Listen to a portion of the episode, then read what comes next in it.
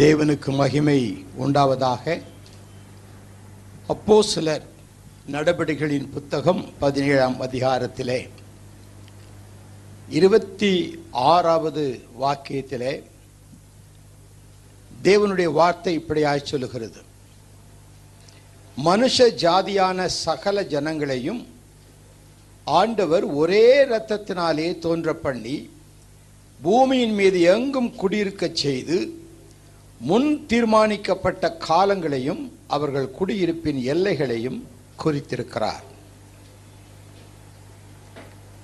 மனுஷ ஜாதியான சகல ஜனங்களையும் உலகத்திலே எத்தனையோ விதமான ஜனங்களை நாம் பார்க்கிறோம். பல தேசங்களில் இன்றைக்கு ஜனங்கள் வாழ்ந்து வருகிறார்கள். ஒவ்வொரு தேசத்திலும் பலவிதமான வழிபாடுகள் கடவுள் நம்பிக்கைகள் இருக்கின்றன. எனவே இந்த கூட்டமானது மதங்களும் கிறிஸ்தவமும் என்ற தலைப்பிலே கொடுக்கப்பட்டிருக்கிறது. இவைகளை நாம் கைப்பிரதிகள் மூலமாக நாம் பலருக்கு விநியோகித்திருக்கிறோம். இந்த கூட்டத்தின் சிறப்புகள் ஒருவேளை நாம் அழைத்தவர்கள் வரவில்லை என்றாலும் இவைகள் CD VCD audio cassette video கேசட்லலாம் கிடைக்கும். நண்பர்களுக்கு நீங்கள் கொடுத்து அதாவது வாங்கி கொடுத்து விலை கொடுத்து வாங்கி கொடுத்து நீங்கள் ஊழியத்தை நடத்துங்கள். வாங்கி கொடுத்தனோன்னு என்கிட்ட சும்மா வாங்கிட்டு போய் கொடுக்கக்கூடாது இதன் நோக்கம் மெய்ப்பொருளை மெய்யான தேவனை கண்டு கொள்வது எப்படி? பல நம்பிக்கைகள் இருக்கின்றது. ஆன்மீகத்தை வளர்ப்பதற்காகவே மதங்கள் தோற்றுவிக்கப்பட்டன. ஆனால் இந்த மதங்களிலே நன்மைகளும் உண்டு. என்ன நன்மை என்று சொன்னார் இறைவனை அழி அ- அடைவதற்கு அறிந்து கொள்வதற்கு மதங்கள் கண்டிப்பாக அவசியம். பௌலப்பர் சொல்லுகிறார் மார்க்க வேதங்கள் உங்களுக்குள் அவசியம் தேவையாயிருக்கிறது என்று சொன்னார். மார்க்க வேதங்கள் இல்லாவிட்டால் மெய்யான மார்க்கத்தை அறிந்து கொள்வது கடினம். ஆகவே பலவிதமான நம்பிக்கைகளை நாம் வைத்திருக்கிறோம். உங்களுக்குள் தெரியும் கிறிஸ்தவத்துக்குள்ளே ஏராளமான பிரிவுகள் இருப்பதன் நோக்கம் வேதத்தை நன்றாக ஆராய்ந்து பார்ப்பதற்காகவே இத்தனை விதமான டினாமினேஷன்ஸ் இருக்கிறது. ஒரு வகையிலே நன்மை செய்தாலும் மற்றொரு வகையிலே மதம் தீமையாக இருக்கிறதை பார்க்கும் மத கலவரங்கள் மத சண்டைகள் விரோதங்கள் வெறுப்புகள் போட்டி பொறாமைகள் இவைகளெல்லாம் மதத்தினாலே உண்டாகக்கூடிய தீமைகள். ஆகவே மதம் என்பது வெறியாக இருக்கக்கூடாது. யானைக்கு மதம் பிடித்து கொண்டது என்று சொல்லுகிறோம். சும்மா இருக்குமா அது? மதம் பிடித்த யானை அநேகருக்கு அழிவை உண்டாக்கும். மதம் என்று சொன்னாலே ஒரு வகையிலே வெறி என்றே சொல்லலாம். ஒவ்வொரு மதஸ்தர்களும் தங்களுடைய மதம்தான் சிறந்தது என்பதை நிரூபிப்பதற்காக வெறித்தன்மையோடு கூட செயல்படுவது மக்களுக்கு அழிவை உண்டாக்குகிறது. மத கலவரத்தினாலே எத்தனையோ உயிர்கள் பறிக்கப்படுகின்றன. அப்பாவி உயிர்கள் எல்லாம் வீணாய் நம்ம இந்தியாவில் பார்த்தீங்கன்னா ஏராளமான மத கலவரங்கள் உண்டு. காரணம் இந்தியாவில் ஏராளமான மதங்கள் இருக்கிறது. கத்தோலிக்கர்களுக்கும் புரோட்டஸ்டண்ட்டுகளுக்கும் இன்றைக்கும் சண்டை உண்டு. இங்கிலாந்து கிறிஸ்தவர்கள் அயர்லாந்து கிறிஸ்தவர்கள் என்று அவர்களுக்குள்ளே வித்தியாசமான கோட்பாடுகள். புத்த மதத்திலே பிரிவுகள் இஸ்லாமியத்திலே மூன்று பிரிவுகள். இவையெல்லாம் எதை காட்டுகின்றன என்றால் நான் உன்னை விட அதிகம் அறிந்திருக்கிறேன். நான் சொல்வதுதான் சரி. ஆகவே மதங்கள் தீமைக்கும் காரணமாயிருக்கிறது நன்மைக்கும் காரணமாயிருக்கிறது. இந்த மதம் அவசியமா என்ற ஒரு கேள்வியும் உண்டு. அதை நாம் முடிவிலே சிந்திப்பலாம். நீங்களே தெரிந்து கொள்ளுங்கள். மதங்களை யார் உண்டாக்கியது என்ற ஒரு கேள்வியும் நமக்கு தேவை. எனவே இந்த வரும் இன்றைக்கும் நாளைக்கும் சில முக்கியமான காரியங்களை நாம் கற்றுக்கொள்ள இருக்கிறோம். நீங்கள் இவைகளை கவனித்து மற்றவர்களுக்கும் சொல்லி ஆத்ம ஆதாயத்தை நீங்கள் தொடர்ந்து செய்யும்படி உங்களை அன்பாய் வேண்டிக் கொள்ளுகிறேன். பூர்வ காலத்திலே மதம் அல்லது கடவுள் என்ற ஒன்றை மனிதன் அறியாமல் இருந்தான் அது கற்காலம் என்று சொல்லலாம். பூர்வகாலத்து மனிதனுக்கு ஒன்றுமே தெரியாது. கடவுள் என்ற ஒரு எண்ணம் கூட அவன் உள்ளத்தில் வரவில்லை. காரணம் என்ன என்றால் பாபமானது கடவுளையும் மனிதனையும் பிரித்து வைத்து விட்டது. எனவே கடவுளை பற்றி அறிந்து கொள்வதற்கு மனிதனால் முடியவில்லை. பாவம் அவனை தடுத்து விட்டது. இந்த பாபம் என்பது எல்லாருக்கும் பொதுவானது.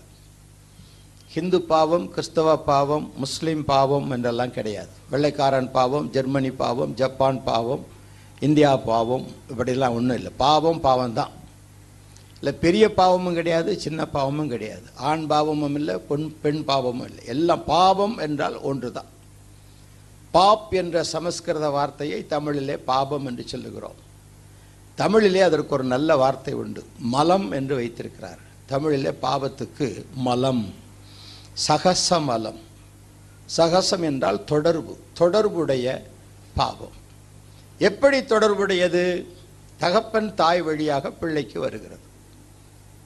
பைபிளில் படித்தீர்களானால் நான் துர்க்குணத்தில் உருவானேன் என் தாய் என்னை பாபத்திலே கற்பம் தரித்தாள் என்று சங்கீதத்தில் வாசிக்கிறோம். தாய் என்றால் பெற்ற தாயை அவர் சொல்லவில்லை. ஆதி தாய். முதல் தாய். அந்த முதல் தாய் செய்த ஒரு மீறுதலினாலே அவளுக்குள் எல்லாரும் பாபிகளாக மாறிவிட்டார். இதைத்தான் நம்முடைய பழமொழியிலும் பார்க்கிறோம். தாயை போல பிள்ளை நூலை போல சேலை அப்பனுக்கு பிள்ளை தப்பாம பிறக்கிறான் என்றெல்லாம் பழமொழி சொல்லும். தாய் தகப்பனுடைய குணம் பிள்ளைக்கு அமைவது இயற்கை. நமது வீட்டிலேயே சில சமயம் நம்ம பார்த்துருக்குறோம் இல்லையா? பிள்ளையினுடைய குணங்களை பார்த்து அம்மா மாதிரி இது அப்பா மாதிரி என்று சொல்லுகிறோம். குணம். ஏன் இந்த குழந்தை சண்டை போடுது? அவங்க அப்பா மாதிரி. ஏன் இது எப்போ பார்த்தாலும் திட்டிக்கிட்டே இருக்குது? அது அவங்க அம்மா மாதிரி. இந்த குணம் வந்து ரத்தத்தின் வழியாக வந்து விடுது தொடர்பு உடைய பாவம். சகசமலம். அப்போ மனிதனுக்குள் பாவம் இருக்கிறது என்பதை எல்லா மதத்தினரும் ஒத்துக்கொள்ளுகிறார்கள். பாவமே இல்லைன்னு யாரும் சொல்லலை. கடவுளை நம்பாத புத்த மார்க்கத்தார் ஜெயின மார்க்கத்தார் கூட தாங்கள் இந்த உலகத்திலே பல பிறவிகள் எடுத்து பாபத்தலையிலிருந்து விடுதலை பெறுவோம் என்று நம்புகிறார் அவர்கள் பல பிறவி கொள்கையை வைத்திருப்பதற்கு காரணமே கடவுளை அறியாத நிலை. கடவுள் என்று ஒருவர் இருந்தால் அவர் நமக்கு எல்லாம் செய்வார் என்று நம்பியிருப்பார்கள். அவர்கள் கடவுளற்ற மார்க்கத்தை உண்டாக்கினார்கள். ஆகவே அவர்களுக்கு கடவுள் நம்பிக்கை இல்லை. உன்னுடைய மரணத்துக்கு பின்னால் என்ன என்று தெரியாது. நான் பல பிறவிகள் எடுத்து கடைசியில் ஒரு சின்ன தூசி மாதிரி ஆகி அப்படியே காற்றோட கலந்துருவேன் என்று அவர்கள் சொல்வார்கள். இது நம்பிக்கையற்ற தங்களை சமாதானப்படுத்திக் கொள்வதற்காக ஏற்படுத்தப்பட்ட ஒரு காரியம். ஆகவே பாவம் கடவுள் நம்பிக்கை உள்ளவனுக்கும் நம்பிக்கை இல்லாதவனுக்கும் நன்றாய் தெரியும். படித்தவனுக்கும் தெரியும் படிக்காதவனுக்கும் தெரியும். நல்லவனுக்கும் தெரியும் கெட்டவனுக்கும் தெரியும். நல்லவன் நல்ல பாவம் செய்வான் கெட்டவன் கெட்ட பாவம் செய்வான். நல்லா குடிச்சிட்டு வீட்டில் வந்து சண்டை போட்டு பாத்திரம் பண்ணமெல்லாம் உடைச்சி மனைவியை அடித்து பிள்ளைகள் அடித்து தெருவில் போய் உருண்டுக்கிட்டு இருக்கிறவன் கெட்ட பாவி. நல்லா குடிச்சிட்டு வீட்டில் போய் கம்முன்னு படிச்சுட்டு போத்திக்கிட்டு படுத்துக்கிறவன் நல்ல பாவி. ஆனால் ரெண்டு பேரும் குடிகாரன் தான். நல்ல வித்தியாசமே கிடையாது. படித்தவன் படித்த பாவம் செய்வான் படிக்காதவன் படிக்காத பாவம் செய்வான். புத்திசாலித்தனமாக பாவம் செஞ்சு தப்பிச்சுக்கலாம் நினைக்கிறவங்க உண்டு. புத்தி இல்லாமல் செஞ்சு மாட்டிக்கிறவங்க உண்டு. மாட்டிக்கிட்டவங்கெல்லாம் திருட மாட்டாதவன்லாம் யோக்கியம் கிடையாது. மாட்டாதவனும் கூட அவன் சந்தர்ப்ப சூழ்நிலையில் தன்னை காத்து கொள்கிறான் ஆகவே பாவம் தொடர்புடையது. பைபிள் சொல்கிறது எல்லாரும் பாவம் செய்து தேவ மகிமையற்றவர்கள் ஆனார்கள். இந்த பாவத்திலிருந்து என்னை யார் விடுதலையாக்குவார்? ரோமர் ஏழாம் அதிகாரத்தில் நாம் வாசிக்கிறோம் நிர்பந்தமான மனிதன் நான் இந்த மரண சரீரத்திலிருந்து யார் என்னை விடுதலையாக்குவார்? நான் நல்லது செய்ய வேண்டும் என்று நினைக்கிறேன் ஆனால் நல்லது செய்வது என்னிடத்தில் இல்லை. ரொம்ப பேர் சொல்லுவாங்க நான் குடிக்க வேண்டாம்னு தான் சார் நினைக்கிறேன் ஆனால் அந்த நேரத்தில் இழுத்துக்கிட்டு போயிடுது. ஃப்ரெண்ட்ஸ் கூட்டிகிட்டு போயிட்டாங்க. சூழ்நிலை அந்த மாதிரி என்று சூழ்நிலை நண்பர்கள் இவர்கள் மேலே பழிய போட்டு நாம் நம்மை திருப்தி செய்து கொள்கிறோம். ஆகினாலே பாவம் என்பது எல்லாருடைய வாழ்க்கையிலும் சின்ன பிள்ளையிலிருந்து வயதானவங்க வரைக்கும் பாவம் ஆட்கொண்டு இருக்கிறது ஆகவே மனிதன் பாவத்திலே வாழ்ந்த காலத்தில் கடவுளை பற்றி அறிகின்ற அறிவு அவனுக்கு இல்லை. அப்படியானால் அவன் கடவுளை எப்படி அறிந்து கொள்வது? அவனுக்குத்தான் பாவம் அவனை மறைத்து விட்டதே. எப்படி அவன் கடவுளை அறிய வைப்பது? ரோமர் ஒன்றாம் அதிகாரத்தில் வாசிக்கிறோம்.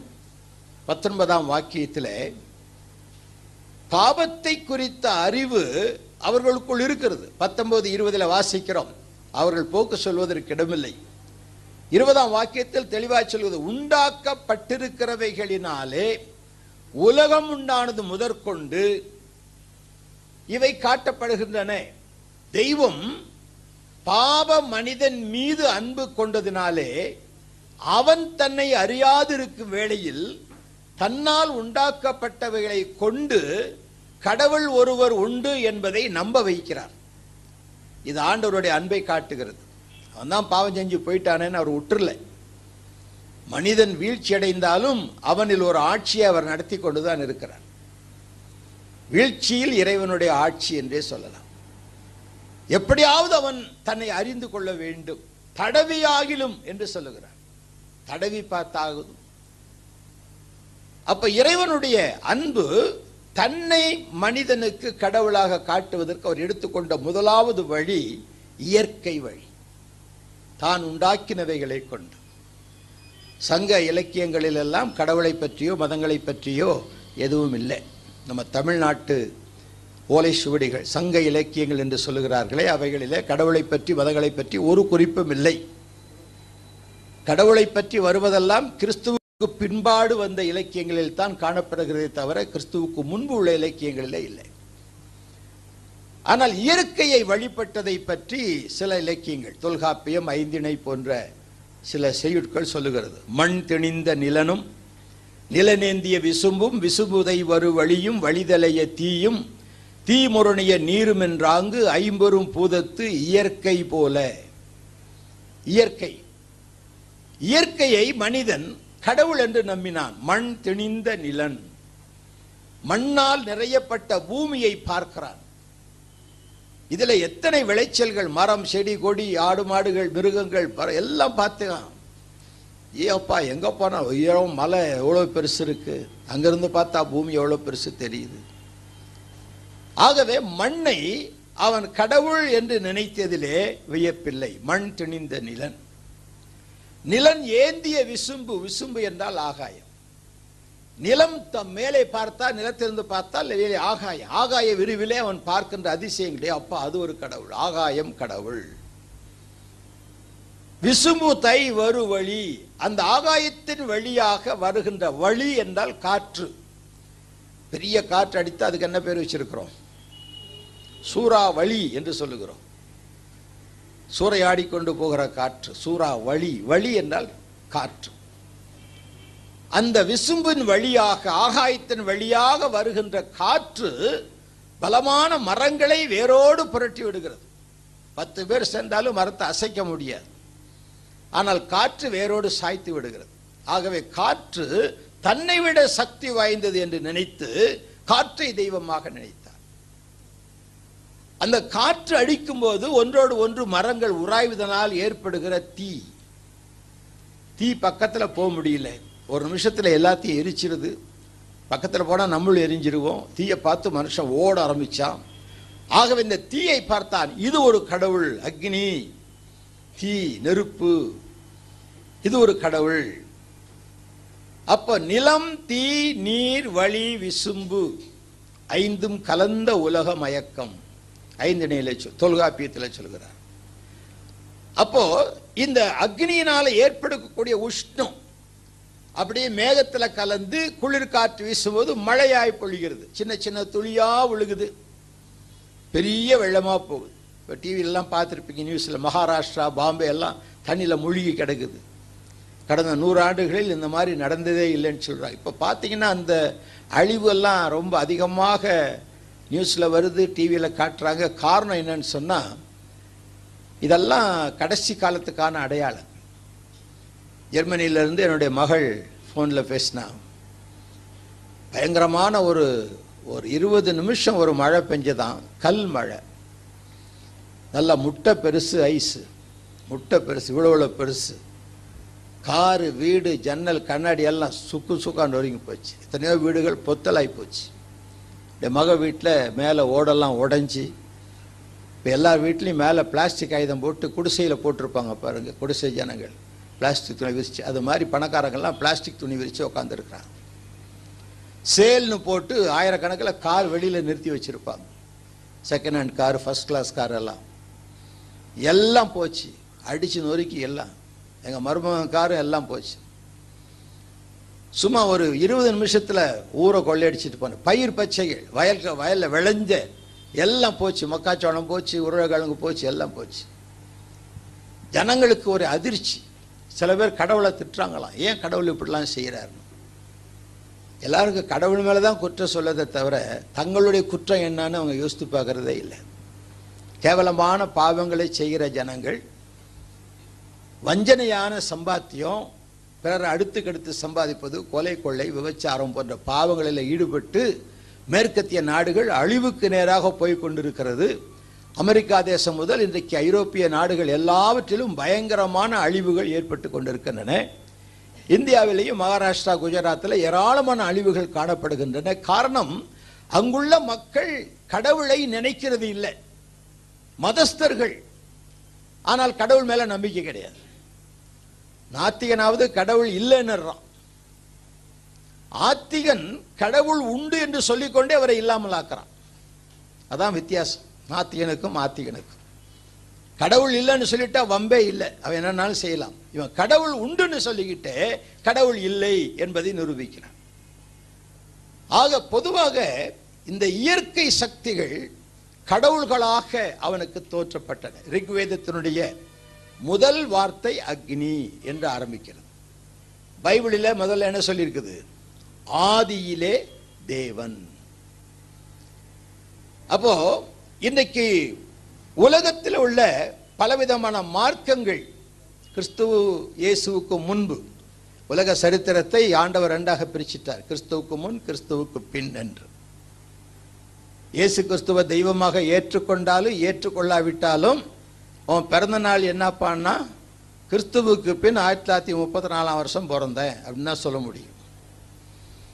அவங்க இயேசுவை ஏற்றுக்கொள்ளலைன்னா கூட உலக சரித்திரத்தை ரெண்டாக பிரித்து வச்சிருக்கிறார் இயேசு கிறிஸ்து. கம்யூனிஸ்டுக்காரன் நாத்திகன் எல்லாருமே கிறிஸ்துவுக்கு முன் கிறிஸ்துவுக்கு பின் என்று தான் சொல்ல வேண்டும். அவர் இல்லைன்னு சொன்னால் கூட ஒத்துக்கிறான். ஆக அந்த கிறிஸ்துவுக்கு முன்பு என்று பார்த்தால் உலக அளவிலே பார்த்தால் கிறிஸ்துவுக்கு முன் நாலாயிரம் ஆண்டுகளிலே யூதம் என்ற ஒரு மார்க்கம் அமைக்கப்பட்டது. இது தேவனால் அமைக்கப்பட்ட வழிநடத்தப்பட்ட ஒரு மார்க்கம். ஆப்ரஹாம் என்ற ஒரு ஒரு நல்ல ஐயாவை ஆண்டவர் தெரிந்து கொண்டார். அவர் வந்து கிறிஸ்தவர் இல்லை. அவர் யூதரும் இல்லை. அவங்க அப்பா விக்கிரகம் வணங்கி கொண்டிருந்த விக்கிரகங்களை செஞ்சு வித்துக்கிட்டு இருந்தவர். ஆக அந்த அப்படிப்பட்ட ஒரு குடும்பத்தில் ஆபரகாம் என்று ஆபராம் என்று சொல்லக்கூடிய ஒருவரை ஆண்டவர் தெரிந்து கொண்டு அவர் வழியாக ஒரு மார்க்கத்தை மோசையை கொண்டு நிறுவினார். அதுதான் யூத மார்க்கம். அந்த யூத மார்க்கத்தில் இறைவன் பிறந்தபடியினாலே அந்த யூத மார்க்கத்தின் நிறைவேறுதலாக இயேசு கிறிஸ்து காட்டப்படுகிறார்.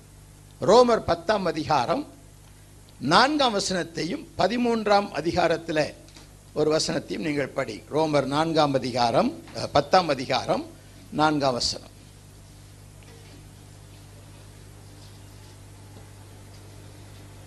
படிக்கிறீங்களா? ரோமர் பத்து நான்கு. விசுவாசிக்கிற எவனுக்கும் நீதி உண்டாகும்படியாக ஆ, கிறிஸ்து நியாயப்பிரமாணத்தின் முடிவாயிருக்கிறார். அப்படியே பதிமூன்றாம் அதிகாரம் பத்தாம் வசனம் படிங்க. ரோமர் பதிமூன்று பத்து.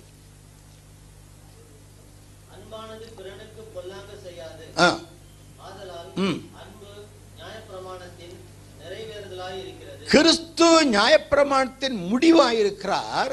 அன்பு நியாயப்பிரமாணத்தின் நிறைவேறுதலாக இருக்கிறது இப்ப கிறிஸ்து இயேசு வேற இல்லை அன்பு வேற இல்லை. ரெண்டு ஒன்று தான் தேவன் அன்பாகவே இருக்கிறார். காட் இஸ் லவ் அநேக வீடுகளில் பார்த்தீங்கன்னா காட் இஸ் லவ் அப்படின்னு போட்டிருப்போம். தேவன் அன்பாக இருக்கிறார். இங்கிலீஷில் சொன்னாலும் தமிழில் சொன்னாலும் தேவன் அன்பாக தான் இருப்பார். இங்கிலீஷில் சொன்னால் ரொம்ப அன்பாக இருப்பார்னு அர்த்தம் இல்லை. எல்லாம் ஒரே அன்பு தான் அதே போல் நம்ம கடவுளை பற்றி சொல்லும்போது ஈஸ்வர் மகான் ஹை அப்படின்றான் வட இந்தியாவில் ஈஸ்வர் மகான் அப்படின்னா கர்த்தர் பெரியவர். நம்ம கூட தமிழில் கர்த்தர் பெரியவர்னு சொல்கிறோம் அரபு நாட்டில் அரபு பாஷை தெரிஞ்சவ எப்படி சொல்லுவாங்க தெரியுமா? அல்லாஹு அக்பர் அப்படிமா நம்ம அல்லாஹு அக்பர்னு சொன்ன உடனே முஸ்லீம் நினைக்கிறோம். அல்லானா முஸ்லீம் கடவுள் இல்லை. ஈஸ்வர்னா இந்து கடவுள் இல்லை. இயேசு கிறிஸ்துனா கிறிஸ்தவ கடவுள் இல்லை. யகோவானா யூத கடவுள் இல்லை. இதெல்லாம் காரண பெயர்கள். எல் எலா எலோஹீம் என்ற எபிரைய எழுத்திலிருந்து எல் எலா அதுதான் அல்லாஹ் அப்படின்னு முஸ்லீம் சொல்றாங்க. எல் அல்லாஹ் அந்த அலா எல் எல் என்ற பெயர் அல்லது யா யகோவாவுக்கு. அந்த யா என்று யாவே. யா எல் ரெண்டும் பைபிளில் நிறைய இருக்கும் தீர்க்கதரிசிகள் பேரெல்லாம் பார்த்தீங்கன்னா ஏசாயா எரேமியா சபனியா ஒபதியா மல்கியா எல்லாம் யாவில் முடியும்? அல்லது தானியேல் ஜோயல் எசேக்கியல் எல்ல முடியும். தீர்க்கதரிசிகள் எல்லாருமே கடவுளுடைய பேரை தங்களோடு சேர்த்துக் கொள்வார்கள் ஆசையாக. நம்ம கூட சில சமயத்தில் அந்த கிறிஸ்தவர்கள் இயேசுன்னு பேர் வச்சுக்கிறது இல்லை ஆனால் இயேசுதாசன் இயேசு நேசன் இயேசு அடியான் அப்படின்லாம் வச்சுக்குவாங்க. இல்லையா? மற்றவங்கெல்லாம் அவங்க கடவுள் பேரை டைரெக்டாக வச்சுருக்காங்க. டேய் கணேசா ஏன்டா பீடி குடிக்கிற அப்படின்னு. அந்த கடவுள் பேரை வைக்கிறதுல ஆபத்து இருக்குது. கடவுள் பேரை தங்களுக்கு ஏதோ கடவுளை வாயில் கூப்பிடுற மாதிரி நினச்சிக்கிட்டு பிள்ளைங்க வைக்கிறாங்க. ஆனால் கடைசியில் அது ஆபத்தில் முடிஞ்சிருது. கொஞ்ச நாளைக்கு முன்னால் டேனியல் என்ற ஒரு கல்லூரி மாணவன் அந்த ராகிங்கில் ஒரு பையனை துண்டு துண்டாக வெட்டி சாக்கு பையில் போட்டு வித்தியாசமான இடங்களுக்கெல்லாம் அனுப்பிச்சி விட்டான். பேப்பரில் வந்தது தானியல் இப்படி செய்தான் அப்படின்னா தானியல் பெரிய தீர்க்கதரிசி. அவர் பேரில் ஒருத்தன் அப்படி செஞ்சான்னா அது நமக்கெல்லாம் அவமானமாக இருக்குது அது மாதிரி சில நேரங்களில் பேர் என்ன பேர் வச்சுக்கிட்டாலும் அவன் வாழ்க்கையிலே இறைவன் இல்லாவிட்டால் அந்த பேரில் பிரயோஜனம் இல்லை. ஆரோக்கிய மேரின்னு பேர் வச்சுக்கிட்டு லோக்கு லோக்குன்னு இருமிட்டு இருந்தால் எப்படி இருக்கும்? அதனால அந்த பேருக்கும் வாழ்க்கைக்கும் ஒரு சம்பந்தம். கண்ணப்பன் அப்படின்னா ஒரு பார்வையில் இருக்காது. நடராஜன்னா நொண்டி நொண்டி போயிட்டு இருப்பார் இந்த மாதிரிலாம் சிலதெல்லாம் பார்த்தீங்கன்னா நமக்கு அது சம்மந்தம் இல்லாத வாழ்க்கையாக அது பார்த்தா சிரிப்பாகவும் இருக்கும். ஆக காரண பெயர்கள் நாம் ஒவ்வொருத்தரும் மொழி வாரியாக அல்லாஹ் என்ற அரபு மொழியிலே அமைந்தவர்கள் அல்லானா கடவுள். எகோவானா கடவுள். கர்த்தர் என்றால் கடவுள் தேவன் என்றால் கடவுள் கடவுள்னாலும் கடவுள். காரண பெயர்கள் கடவுள் யார் என்று அறியாத நிலையிலே கடவுள் முதலாவது இயற்கை வழியாக தன்னை வெளிப்படுத்தினார். அந்த இயற்கை வழிபாட்டில் பார்த்தீங்கன்னா பலவிதமான கோட்பாடுகள். இயற்கையை வணங்கின ஒரு நிலை. அந்த நிலையிலிருந்து கொஞ்சம் முன்னேறினாங்க. முன்னோர்களை வணங்கினார்கள். குடும்பத்தில் ஒரு பெரியவர் இருந்திருப்பார். அவர் நல்லவராக குடும்பத்தெல்லாம் நல்லா பராமரிச்சிருப்பார். அவரை கடவுளாக நினச்சி கடைசியில் செத்து போன பின்னால் சமாதி கட்டி அதை கோயிலாகவும் மாற்றிடுவாங்க ஆக அவர் ஒரு கடவுளாகிடுவார் இது முன்னோர் வணக்கம். இன்னொன்று வீரர் வணக்கம்னு ஒன்று இருக்குது ஒரு குழு தலைவன் ஒரு கம்யூனிட்டி ஒரு இன மக்களை அவர் தலைவராக இருந்து முன்னால் நின்று அவர்களுக்காக போராடி அவர்களுக்கு சேவை செய்து தன் தன- தன்னிடத்தில் இருக்கிற மக்களை நன்றாக காத்து கொண்டால் அவரை கடவுளாக்கி விடுவார்கள். நமக்கு தெரிஞ்ச ஒரு வீரன் சொல்லுங்க பார்க்கலாம். நம்ம தமிழ்நாட்டில் ஒரு வீரன். மதுர மதுரை வீரன் மதுரை வீரன் மதுரை அவர் இருந்தார் உண்மையாகவே இருந்தார். ஒரு ரொம்ப மிகவும் பிராமணர்களால் வகுக்கப்பட்ட ஜாதியில் தாழ்த்தப்பட்ட ஒரு வகுப்பை சேர்ந்தவர். தன்னின மக்களுக்காக அரசனையே எதிர்த்து அவர் போராடி அவர் கடைசியில் மாறுகை மாறுகால் வாங்கி வெட்டிட்டாங்க. இது வரலாற்றில் நம்ம பார்க்குறோம். இன்றைக்கும் அந்த சமுதாயத்தை சேர்ந்தவர்கள் மதுர வீரனை கடவுளாக கும்பிடுகிறார்கள். இன்னொருத்தர் உங்களுக்கு தெரியாது காத்தவராயன் ஒருத்தர். ஊருக்குள்ள எந்த தீமையும் வராதபடிக்கு வேதா வர கா காவ இரவெல்லாம் காவல் காப்பாரன் காத்தவராயன் அப்படின்னு அவருக்கு பேர். இப்படி வீரர் வணக்கம். இன்னொரு நிலை இந்த இயற்கை வணக்கத்தில் ஆவி வணக்கம். செத்து போனவர்களுடைய ஆவி தங்களுக்கு தீமை செஞ்சிடக்கூடாதுங்கிறதுக்காக அவங்கள கும்பிடுவாங்க. எங்க தாத்தா என்னை வந்து இன்னும் அடிப்பார்னு நினச்சிக்கிட்டு தாத்தாவை சாமி ஆக்கிடும். ஆக இப்படி பல நிலைகள் இந்த இயற்கை வணக்கத்தில் உண்டு. இந்த நிலையில்தான் ஜனங்களுக்கு எதாகிலும் ஒன்றை வணங்க வேண்டும் என்ற ஆசையில அவரவர்கள் எதையாவது ஒன்றை வணங்க ஆரம்பிச்சாங்க. ஒருத்தன் நெருப்பை வணங்கினா ஒருத்தன் காற்றை வணங்கினா ஒருத்தன் மழையை தண்ணீரை வணங்கினா. அதுக்கெல்லாம் தேவன் பேர் செய்துட்டான் வாயு தேவன் அக்னி தேவன். தேவ் என்றால் அறிவு ஒளி இப்படி சொல்லலாம் வெளிச்சம் அஞ்ஞானத்தை போக்குவது. அதோட இன் என்ற ஆண்பால் ஒருமைப்பாட்டு விகுதியை சேர்த்து தேவன் என்று பேர் வச்சிருக்கிறோம். அப்போ மனிதனுடைய அறிவு கண்களை திறப்பதற்கு ஒரு ஒளி ஆண்டவர் கொடுக்க வேண்டியதா இருக்கிறது. ஆக ஆபராம் என்பவரை தெரிந்து கொண்டு யூத மார்க்கம் என்பது கி கிமு நாலாயிரம் ஆண்டு அளவில் ஏற்படுத்தப்பட்ட ஒரு மார்க்கம் அதனுடைய நிறைவேறுதலாக கிறிஸ்தவம் இயேசு கிறிஸ்து என்பவரால் அது நிறைவேற்றப்பட்டதனாலே கிறிஸ்தவத்தை தனி மதமாக சொல்லாமல் யூத மார்க்கத்தின் நிறைவேறுதல் Christianity is a fulfilment of the old testament the love of God the love of Jesus fulfilled all the commandments which ever comes in the old testament பழைய ஏற்பாட்டில் வருகிற எல்லா சட்டதிட்டங்களையும் தன்னுடைய சரீரத்திலே பலியிலே நிறைவேற்றி மனிதனை பாவத்தலையிலிருந்து விடுதலை செய்யும் மார்க்கத்தை உண்டு பண்ணி ஒரு பாவ மனிதனை பரிசுத்த மனிதனாக மாற்றுகிற தன்மை இயேசு கிறிஸ்துவுக்கு இருந்ததாகவே அந்த இயேசு கிறிஸ்துவனுடைய மார்க்கம் பின்னால நம்ம பார்ப்போம். ஆக கிறிஸ்துவுக்கு முன்பு உள்ள சில மதங்கள் இந்த மதங்கள் இதெல்லாம் பார்த்தீங்கன்னா அமெரிக்காவில் ஐரோப்பாவில் ஆஸ்திரேலியாவிலலாம் மதங்கள் உண்டாகவே இல்லை. நம்ம தெரிஞ்சுக்கணும். இங்கெல்லாம் மதங்கள் உண்டாகவே இல்லை. மதங்கள் தோன்றின இடம் ஆசியா கண்டம். ஆசியா கண்டத்தை போல ஆசீர்வதிக்கப்பட்ட ஒரு கண்டம் உலகத்தில் இல்லை. ஆனால் இன்றைக்கு அமெரிக்கர்கள் இங்கிலாந்து ஐரோப்பியர்கள் என்ன தெரியுமா சொல்றாங்க? ஆசியா கண்டத்தை தேர்ட் வேர்ல்டுன்றான் மூணாவது த- நிலைமைக்கு வச்சிருக்கான். First prize second prize third ப்ரைஸ்ன்ற மாதிரி. செகண்ட் ப்ரைஸ் வாங்குறவங்க கூட சந்தோஷப்படுவான். தேர்ட் ப்ரைஸ் தான் எல்லாரும் அவனை பார்த்து சிரிப்பாங்க. மூணாவது ப்ரைஸ் வாங்குறாரு. நம்மளை தேர்ட் வேர்ல்டுன்னு வச்சிருக்கு ஆனால் மதங்கள் தோன்றின இடம் ஆசியா கண்டம். Egypt India Mesopotamia. இந்த மூன்று பெயர்களும் பைபிளில் உண்டு. மொசப்பத்தோமியா என்பது அக்காலத்தில் வட அரபு தேசம் மொசப்பத்தோமியா என்று அழைக்கப்பட்டது. இன்றைக்கு ஈரான் ஈராக்குக்கு மேலே கொஞ்சம் ரஷ்யன் பார்டருக்கு கீழே ஆப்கானிஸ்தானுக்குள்ளே இருக்கிற இடம் மொசப்பத்தோமியா. இந்த மொசப்பத்தோமியா என்ற இடத்து ஆபிராம் வாழ்ந்து வந்தார். அங்கிருந்து அவரை அழைத்தார். அதுக்கு முன்பு உள்ள மார்க்கத்தை பார்த்தீர்களானால் நீங்கள் வேணுமால் கவனித்துக் கொள்ளுங்கள். பாபிலோனிய மார்க்கம். பாபிலோன் என்று சொல்லக்கூடியது இன்றைக்கு ஈரான் ஈராக் என்று அழைக்கப்படுகிற இரண்டு தேசங்களின் ஒட்டுமொத்த இடம். ஈரான் ஈராக்கு தான் இன்றைக்கு பாபிலோன் என்று அழைக்கப்படுகிறது. ஆக ஈரான் ஈராக் என்ற பாபிலோனிய மார்க்கம் விக்கிரக ஆராதனை செய்து வந்த காலம் இருந்தது. நேபுகாத் நேச்சார் பாபிலோனிய அரசர். இதெல்லாம் வரலாறு. கதை இல்லை. அவர் நேபுகாத் நேச்சார் நிறைய சிலைகளை செய்து வணங்க வணங்க சொன்னார். யூதர்களையும் வணங்க கட்டாயப்படுத்தினார். அதற்கு அடுத்தது பார்த்தீங்களா எகிப்திய மார்க்கம். எகிப்து இன்றைக்கும் இருக்கிறது. ஈஜிப்ட் என்று இன்றைக்கு நாம் சொல்லுகிறோம்.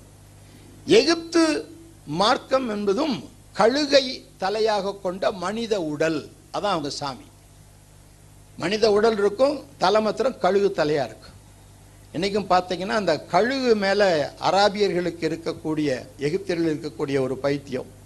நம்மெல்லாம் குருவி வளர்ப்போம் லவ் பேர்ட்ஸ் வளர்ப்போம் புறா வளர்ப்போம் அவங்க கழுகு வளர்ப்போம் பலவிதமான கழுகு காண்டோர் என்று ஒரு பெரிய கழுகு இருக்குது. அந்த பேரை தான் இன்றைக்கு பெரிய விமானத்துக்கு வச்சுருக்கான் கான்கார்டுன்னு வச்சுருக்கான். இந்த காண்டோர் என்ற பருந்து செட்டை மட்டும் ஒரு ரெண்டு பக்கமும் பார்த்தா இருபது இருபத்தஞ்சு நீளம் இருக்குமா? ஒரு சாதாரண ஆட்டை அப்படியே தூக்கிட்டு போயிடுமா? அப்படிப்பட்ட கழுகெல்லாம் அங்கே இருக்குது நானும் சில பார்த்துருக்கேன். தூது அனுப்புகிற போஸ்ட்மேன் கழுகு ஒன்று இருக்குது. கரெக்டாக ட்ரைனிங் கொடுப்பாங்க. அது காலில் கடிதம் எழுதி கட்டி விட்டுட்டுனா கரெக்டாக போய் கொடுத்துட்டு வந்துடும் அங்கேருந்து பதிலும் வாங்கிட்டு வந்துடும் கழுகு ஏராளமான கழுகுகள் உண்டு. ஆக எகிப்திய மார்க்கம் கழுகை தலையாக கொண்ட மனித உடல் அவர்கள் கடவுளாக வைத்திருந்தார்கள். சீரிய மார்க்கம் இன்றைக்கு சிரியா தேசம் என்று சொல்லுகிறோமே அங்கே இதுவும் விக்கிரக ஆராதனை நாடு. கிரேக்க மார்க்கம் இன்றைக்கு ஏதென்ஸ் பட்டணம் கிரீஸ் நாட்டில் ஏராளமான விக்கிரகங்கள் வணங்கப்பட்ட இடம். அவர்கள்தான் ஏழு நாட்களுக்கும் கிழமை பேர் வச்சாங்க. ஏழு கிரகங்களின் பெயர்களை ஏழு நாட்களுக்கு வைத்தவர்கள். இதெல்லாம் பிற்காலத்தில் ஆதியில் கிழமையெல்லாம் இல்லை. திங்கக்கிழமை செவ்வாய்க்கிழமெலாம் கிடையாது. கிரேக்கர்கள் காலத்தில் தான் கிழமைகள் உண்டாக்குனாங்க. பெருசாக தெரிஞ்சது சூரியன் சண்டே அப்படின்னு வச்சான். அடுத்தது சந்திரன் மூன் டே அப்படின்னு வச்சா தான் மண்டே அப்படின்னு வந்தது. பிறகு புதன் when Wednesday Venus Wednesday. இப்படி ஒவ்வொரு கிரகத்துக்கும் பேர் இருந்தது. எல்லாம் வச்சுட்டான். சேட்டன் சாட்டர்டே அப்படின்னா. கடைசியில் வச்சுருக்கான். வாரத்துக்கு கடைசி நாள் சேட்டன் சனி. அப்போ இப்படி பலவிதமான முன்னேற்றங்கள் ஏற்பட்ட நிலையிலும் கூட அவர்கள் விக்கிரக வழிபாடு செய்தவர்கள். ரோம மார்க்கம். இன்னைக்கு ரோம ராஜ்யம் என்று சொல்லுகிறோம். நிறைய விக்கிரக வணக்கம் நடந்த இடம். எபேசிய மார்க்கம் த சிட்டி ஆஃப் எஃபீசஸ் அதனுடைய பெண் தெய்வம் தான் டயானா என்று சொல்லக்கூடிய ஒரு பெண் தெய்வம். டயானா என்றவள் உடம்பு முழுதும் அவளுக்கு மார்பகம் இருந்ததாம். ஏன்னா உலகத்துக்கே பால் சப்ளை பண்ணுற தாய் என்று அந்த தாயை அவங்க வெள்ளினால சுரூபங்கள்லாம் செஞ்சு விற்று பழிச்சு வந்தாங்க. பவுல் அங்கே போன போது நம்ம தொழிலுக்கு ஆபத்து வந்துருச்சுன்னு அவர் அடித்து துரத்திட்டாங்க. இப்போ இதெல்லாம் வரலாற்றில் நம்ம பார்க்குறோம். எபேசியர்களுக்கு ஒரு பெண் தெய்வ வணக்கம் இருந்தது. பேர்சியா. பெர்ஷியா என்று சொல்வது இன்றைக்கு நாம் பார்க்கின்ற பாலஸ்தீனம் இஸ்ரேல் இந்த இடமெல்லாம் சேர்ந்து பெர்ஷியா என்று நம்ம பேர் வைத்து அந்த பெர்ஷிய மார்க்கம் அவர்கள் பிற்காலத்தில் ஜொராஷ்டிரம் என்ற ஒரு மார்க்கத்தை ஏற்படுத்தினார்கள். ஒளியை அக்கினியை கடவுளாக கொண்டவர்கள். இதெல்லாம் பூர்வ காலத்தில் அதாவது கிறிஸ்துவுக்கு முன்பு இந்த ஆசியா கண்டத்தின் மத்திய ஆசியாவில் இருந்த பலவிதமான வணக்கங்கள். இந்த காலத்தில் நம்முடைய இந்திய தேசத்தில் விக்கிரக வழிபாடுகள் இருந்தது இல்லை. நீங்கள் இதை நல்லா கவனிக்க வேண்டும். மற்றவர்களுக்கு சொல்லும்போது இதை தெளிவாய் சொல்ல வேண்டும். இந்த மத்திய கிழக்கு நாடுகளிலே விக்கிரகாராதனை எகிப்திலிருந்து ஐ- ரோமாபுரி வரைக்கும் உள்ள நாடுகள் எல்லாவற்றிலும் விக்கிரக ஆராதனைகள் இருந்த பொழுது இந்திய நாட்டில் விக்கிரக வழிபாடு கிடையாது. இயற்கை வழிபாடு தான் இருந்தது. ஆகவே விக்கிரக ஆராதனை இந்தியாவில் ஆதி முதலாய் கிடையாது பிற்காலத்தில் வந்தவையாக்கும். நம்முடைய இந்தியான்னு சொல்லும்போது எல்லாரும் இப்போ இருக்கிற இந்தியாவை பார்க்கக்கூடாது. ஆயிரத்தி தொள்ளாயிரத்தி நாற்பத்தி ஏழாம் ஆண்டுக்கு முன் உள்ள இந்தியா. என்னை போல வயசு உள்ளவங்களுக்கு தான் தெரியும். அந்த காலத்து இந்தியா எப்படி இருந்ததுன்னா ஆப்கானிஸ்தான்லேருந்து பர்மா வரைக்கும் மலேசியா இப்போ இருக்கிற ஸ்ரீலங்கா எல்லாம் சேர்த்து தான் இந்தியான்னு பேர். சிந்து சமவெளி அப்படின்னு பேர். சிந்து சமவெளி பாரசீகர்கள் படையெடுத்து வந்தபோது அவர்களுக்கு சி என்ற எழுத்து கிடையாது. நான் சொல்கிற எழுத்தெல்லாம் தமிழில் இருக்கான்னு சொல்லுங்கள் ஹி இருக்கா? இல்லை இருக்கா? இல்லை. சா இருக்கா? இல்லை. சா தான் இருக்கு. சா கிடையாது. கா இருக்கா? கா இருக்கா? இல்லை. இதெல்லாம் நம்ம தமிழில் கிடையாது. இப்போது காகம் அப்படின்னு சொல்கிறீங்க ரெண்டு கா வருது. முதல் காவை எப்படி சொல்லுவீங்க?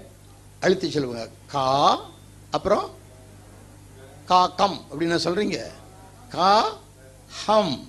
நம்ம ஒலியில ஒரே எழுத்தை உச்சரிக்க தெரிந்தவர்கள்.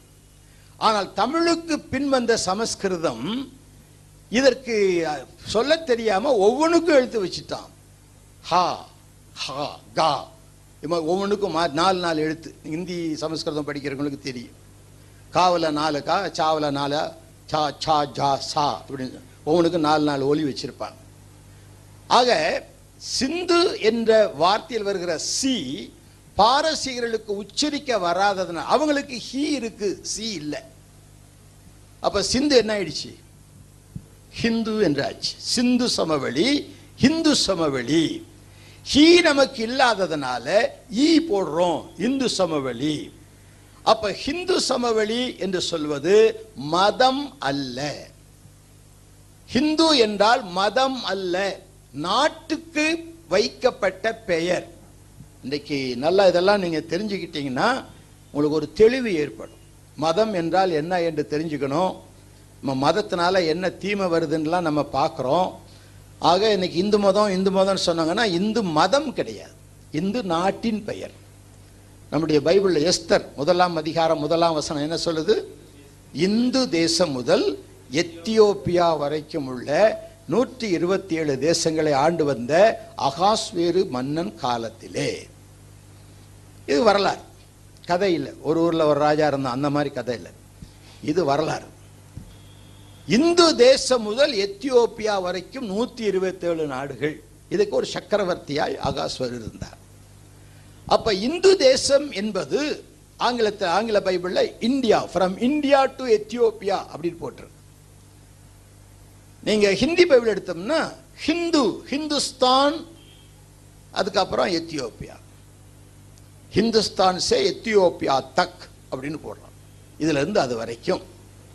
அப்ப ஹி என்ற எழுத்து ஹிந்து என்று மாறிச்சு. சிந்து சமவெளி ஹிந்து சமவெளியாச்சு. அப்ப தலைநகரம் எது? காபூல். அப்ப இருந்த இந்தியாவுக்கு தலைநகரம் எது? இப்ப இருக்கிற ஆப்கானிஸ்தானுடைய தலைநகராகிய காபூல் தான் அப்போ இந்தியா முழுதுக்கும் தலைநகராக இருந்தது. ஏன்னா அங்கதான் ஜனங்கள் இருந்தாங்க. இங்கே உள்ளே இல்லை. பீகார் மத்திய பிரதேஷ் ஒரிசாவெல்லாம் ஜனங்களே கிடையாது அப்போ. காடாக இருந்தது. ஆகவே மக்கள் வாழ்ந்த இடத்துல இருந்த காபூலை தலைநகராக கொண்ட சிந்து சமவெளி. இப்போ அங்கேருந்து கொஞ்சம் ஜனங்களெல்லாம் வர ஆரம்பித்தாங்க யார் யார் வந்தாங்கன்னு பார்த்தீங்கன்னா ரோமர்கள் வந்தாங்க. கிரேக்கர்கள் வந்தாங்க பாரசீகர்கள் வந்தாங்க பாபிலோனியர் வந்தாங்க யூதர்கள் வந்தாங்க ரோமர் வந்தாங்க. இவங்கெல்லாம் ஒரு யவனர் என்று சொல்லக்கூடியவங்க. ஹிந்து குஷ் என்று சொல்லு மலை. ஒரு பெரிய மலைக்கு பேர் வச்சிருக்காங்க ஹிந்து குஷ். ஹிந்துஸ்தான். முகலாயர்கள் வரும்போது ஹிந்துஸ்தான் என்று சொன்னாங்க. வெள்ளைக்காரர்கள் நாட்டை பிடிக்கும் போது எல்லாத்தையும் மொத்தமாக பிடிச்சிட்டு ஆல் இந்தியா அப்படின்னு பேர் வச்சுட்டு போயிட்டான். நம்ம ரேடியோவில் கூட நீங்கள் நியூஸ் கேட்கும்போது என்ன சொல்கிறாங்க this is All India Radio இன்னைக்கும் அப்படி தான் சொல்கிறாங்க இப்போ கூட அவங்களுக்கு இந்தியான்னு ஒத்துக்க முடியல. This is All India Radio என்ன சொல்லுவாங்க. அப்போ பல நாடுகள் நம்ம இந்தியாவில் மட்டும் எண்பத்தஞ்சு நாடு இருந்தது. அகாஸ்வர மன்னன் நூற்றி இருபத்தி ஏழு நாடுகளை ஆண்டு வந்தான். பாலஸ்தீனத்தில் பல நாடுகள் ஆடு எல்லாம் நூற்றி இருபத்தி ஏழு நாடு. அப்போ இந்த நாடுகளை பிடிக்க வந்தவர்கள் சிலர் வியாபாரம் செய்ய வந்தவர்கள் சிலர் சுற்றுப்பயணம் செய்ய வந்தவர்கள் சிலர் இங்குள்ளவர்களின் நிலைமையை அறிந்து கொள்வதற்காக கல்வியை மாற்றி அறிந்து கொள்வது கிராஸ் கல்ச்சுரல்னு சொல்லுவாங்க. அவங்க என்னதான் செய்யறாங்க பார்த்துட்டு வரலாமே. கொஞ்ச நாள் அவங்கள்ட்ட வாழ்ந்துட்டு வரலாமே. இப்படி பலவிதமான எண்ணங்களோடு வந்த மக்களை நாம் பார்க்கிறோம். ஆக இவர்கள் எல்லாரும் நம்ம இந்தியாவுக்குள்ள வந்த போது அவங்களுக்கு ஒரே ஒரு பேர் வச்சாங்க. என்ன பேர்? ஆரியர்.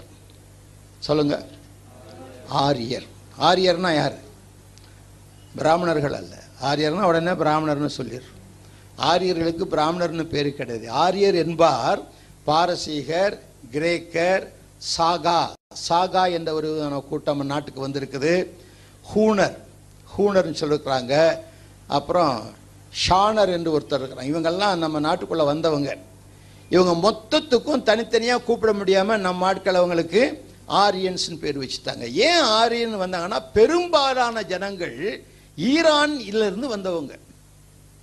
ஈரானிலிருந்து வந்ததுனால எல்லாரும் ஈரானியர் ஈரானியர் ஈரானியர்னு சொல்லி அந்த ஆரியர்னு வந்துடுச்சு ஈரானியர் ஆரியர் ஆயிடுச்சு. நம்ம மெட்ராஸில் பீச் பக்கத்தில் அம்பட்டம் வாராவதின்னு ஒன்று இருக்குது. தெரியுமா? அம்பட்டம் பாலம் அப்படின்னு ஒன்று இருக்குது. இது அம்பட்டம் பாலமா அது என்ன பாலம் தெரியுமா? ஹேமில்டன் பாலம். ஹேமில்டன் ஒரு ஒரு கவர்னர் இருந்தார். இந்தியாவில் ஒரு வெள்ளக்காரர் அவர் ஞாபகார்த்தமாக ஒரு பாலம் கட்டினாங்க. Hamilton Hamilton Hamilton Hamilton Hamilton அம்மட்டன் அம்பட்டன் ஆயிடுச்சு அது மாதிரி இந்த ஆரியர் என்ற சொல் ஈரானியர் என்ற சொல்லிலிருந்து வந்தது. பெரும்பாலான மக்கள் நீங்க நல்லா பாருங்க. ஈரானியர் பார்த்தீங்கன்னா வெள்ளை வெள்ளையர்னு இருப்பாங்க. நீங்கள் ஈரானியர் பார்க்கணுன்னா ராத்திரி பத்து மணிக்கு மேலே இந்த மூலையில் ஒரு ஹோட்டல் இருக்குது. என்ன ஹோட்டல் அது? கோரோனட் ஹோட்டலுக்கு போங்க. கோர்னட் ஹோட்டலுக்கு போனீங்கன்னா எக்கச்சக்கமான ஈரானியன்ஸ் நைட்டு பத்து மணிக்கு மேலே வந்து வெகு நேரம் உட்காந்து சாப்பிட்டுக்கிட்டு இருப்பான் பார்த்தீங்கன்னா பிராமணங்க மாதிரி இருக்கும் பார்க்குறது நோக்கும் மொழியும் பார்த்தீங்கன்னா பிராமணம் ஒரு தடவை நான் பார்த்தோம் ஒரு அஞ்சாறு பேர் போனேன்னா பிராமணன் அது உள்ள நுழையிறான்னு போய் பார்த்தா கடைசியில் பார்த்தா பிராமணனே இல்லை. ஈரான்ஸ் ஈரானியன் அப்போ இவங்களெல்லாம் சேர்ந்து ஆரியர் என்று பிற்காலத்தில் பேர் வந்தது. இவர்கள் என்ன செய்தாங்கன்னாக்க இவங்க இந்தியாவுக்குள்ள பெருமறையாக வந்தது. கி. மு. நானா நானூறு ஆண்டிலிருந்து கிபி அறுநூறு ஆண்டுக்குள்ளாக வந்தவர்கள் ஏகத்தேசம் ஒரு பத்தாயிரம் ஆண்டுகளுக்குள்ளாக ஒரு ஆயிரம் ஆண்டுகளுக்குள்ளாக வந்தவர்கள் தான். கிமு நாலிலிருந்து கிபி ஆறு வரை. இவையெல்லாம் நீங்கள் தெரிந்து வச்சுக்கொள்ளுங்க. சுருக்கமாக நான் உங்களுக்கு சொல்லுகிறேன். இப்படி வந்தவர்கள் எல்லாரும் ஒன்னா சேர்ந்து ஆரியன்னு பேர் வச்ச உடனே அவங்க ஆரியவர்த்தா என்று ஒரு கூட்டணியை ஏற்படுத்தினார்கள். எல்லாம் சேர்ந்து ஒரு கூட்டணி. இன்னைக்கு நிறைய கூட்டணி இருக்குது பாருங்க. அது மாதிரி அந்த காலத்தில் ஏற்பட்ட கூட்டணி ஆரியவர்த்தா. நாங்கள்லாம் ஆரியர்கள் என்று அவர்களை ஏற்றுக்கொண்டார்கள். இப்போ ஒரு இன்னொன்று சொல்கிறோம் உங்களுக்கு விளங்க வைக்கிறதுக்கு. வெள்ளைக்காரன்னா யார் சொல்லுங்க? ஆ ஆங்கிலேயர் வெள்ளைக்காரங்களா? அமெரிக்காக்காரங்க வெள்ளையா இல்லையா? ஆஸ்திரேலியாக்காரங்க வெள்ளையா இல்லையா? ஜெர்மன்காரன் வெள்ளையா இல்லையா? வெள்ளைக்காரன்னா ஒன்றா ஆங்கிலேயன்னு தான் நினைக்கிறோமா? வெள்ளையாக இருக்கிறவன்லாம் வெள்ளைக்காரன். இல்லையா? எல்லாம் எல்லாம் வெளியிருந்து வந்தவன். ஆங்கிலேயனும் வெள்ளையாக தான் இருக்கிறான். அமெரிக்கனும் வெள்ளையாக தான் இருக்கிறான். ஐரோப்பியனும் வெள்ளைக்காரனாக இருக்கிறான் ஆஸ்திரேலியாக்காரனும் வெள்ளையாக தான் இருக்கிறான். நியூசிலாந்து போய் பாருங்க அவனும் வெள்ளையாக தான் இருக்கிறான். ஒன்றும் இல்லைங்க நம்ம ஜிம்பாப்வே போய் பாருங்கள் அங்கேயும் நிறைய பேர் வெள்ளைக்காரா இருக்கிறான் ஆப்பிரிக்கா சவுத் ஆப்பிரிக்கா அங்கேயும் வெள்ளக்காரன் தான் இருக்கிறான். நம்ம ஆப்பிரிக்கா சவுத் ஆப்பிரிக்கான்னு சொன்ன உடனே எல்லாம் கருகருன்னு இருப்பாங்கன்னு எல்லாம் எல்லாம் அங்கே வெள்ளை வெள்ளையர்னு இருக்கிறான். அப்போ வெள்ளையாக இருக்கிறவன்லாம் வெள்ளைக்காரன். அது மாதிரி ஆரியன் என்று சொன்னால் வெளியிலிருந்து நம்ம நாட்டுக்குள்ள வந்தவெல்லாம் ஆரியன். இவங்கெல்லாம் சேர்ந்து ஏ கிபி ஏழாம் நூற்றாண்டிலிருந்து பனிரெண்டாம் நூற்றாண்டுக்குள்ளாக ஆரியவர்த்தா என்ற ஒரு அமைப்பை உண்டாக்கி வடநாடு முழுவதையும் தங்கள் கீழ் கொண்டு வந்து விட்டார்கள். தமிழர்கள் விரட்டி திராவிடர்கள் விரட்டி அடிக்கப்பட்டார்கள் ஆகவே பெரும்பாலான திராவிடர்கள் மூன்று வழியாக தப்பித்தார்கள் மூன்று வழியாக அவர்களுடைய நிலைமை மூன்று வழியில் சிந்திக்கணும். சில திராவிடர்கள் இவர்களுக்கு அடிமைகளாகிவிட்டார்கள் சில திராவிடர்கள் இவர்களால் கொல்லப்பட்டு விட்டார்கள். சில திராவிடர்கள் அடிமையானவர்கள் தங்கள் தாய்மொழியாகிய தமிழை மறந்துவிட்டு அவர்கள் மொழியை அந்த சமஸ்கிருத மொழியை தங்கள் தாய்மொழியாக ஏற்றுக்கொண்டவர்கள். இன்னைக்கு பீகாரில் போய் பாருங்க எல்லாம் நம்ம ஆளுங்க மாதிரி தான் இருப்பாங்க. கண்ணங்கரையர்னு கட்டையும் குட்டையுமா பீகார் பார்த்து நம்ம லாலு பிரசாதே பாருங்களேன் எப்படி இருக்கிறார் நம்ம நான் நம்ம ஊர் தெருவில் நடந்தாருன்னா நம்ம ஆளு ஒருத்தன் போகிறான்னு தான் நினைப்பாங்க. தெரியுமா? லாலு போறாருன்னு யாரும் சொல்ல மாட்டாங்க.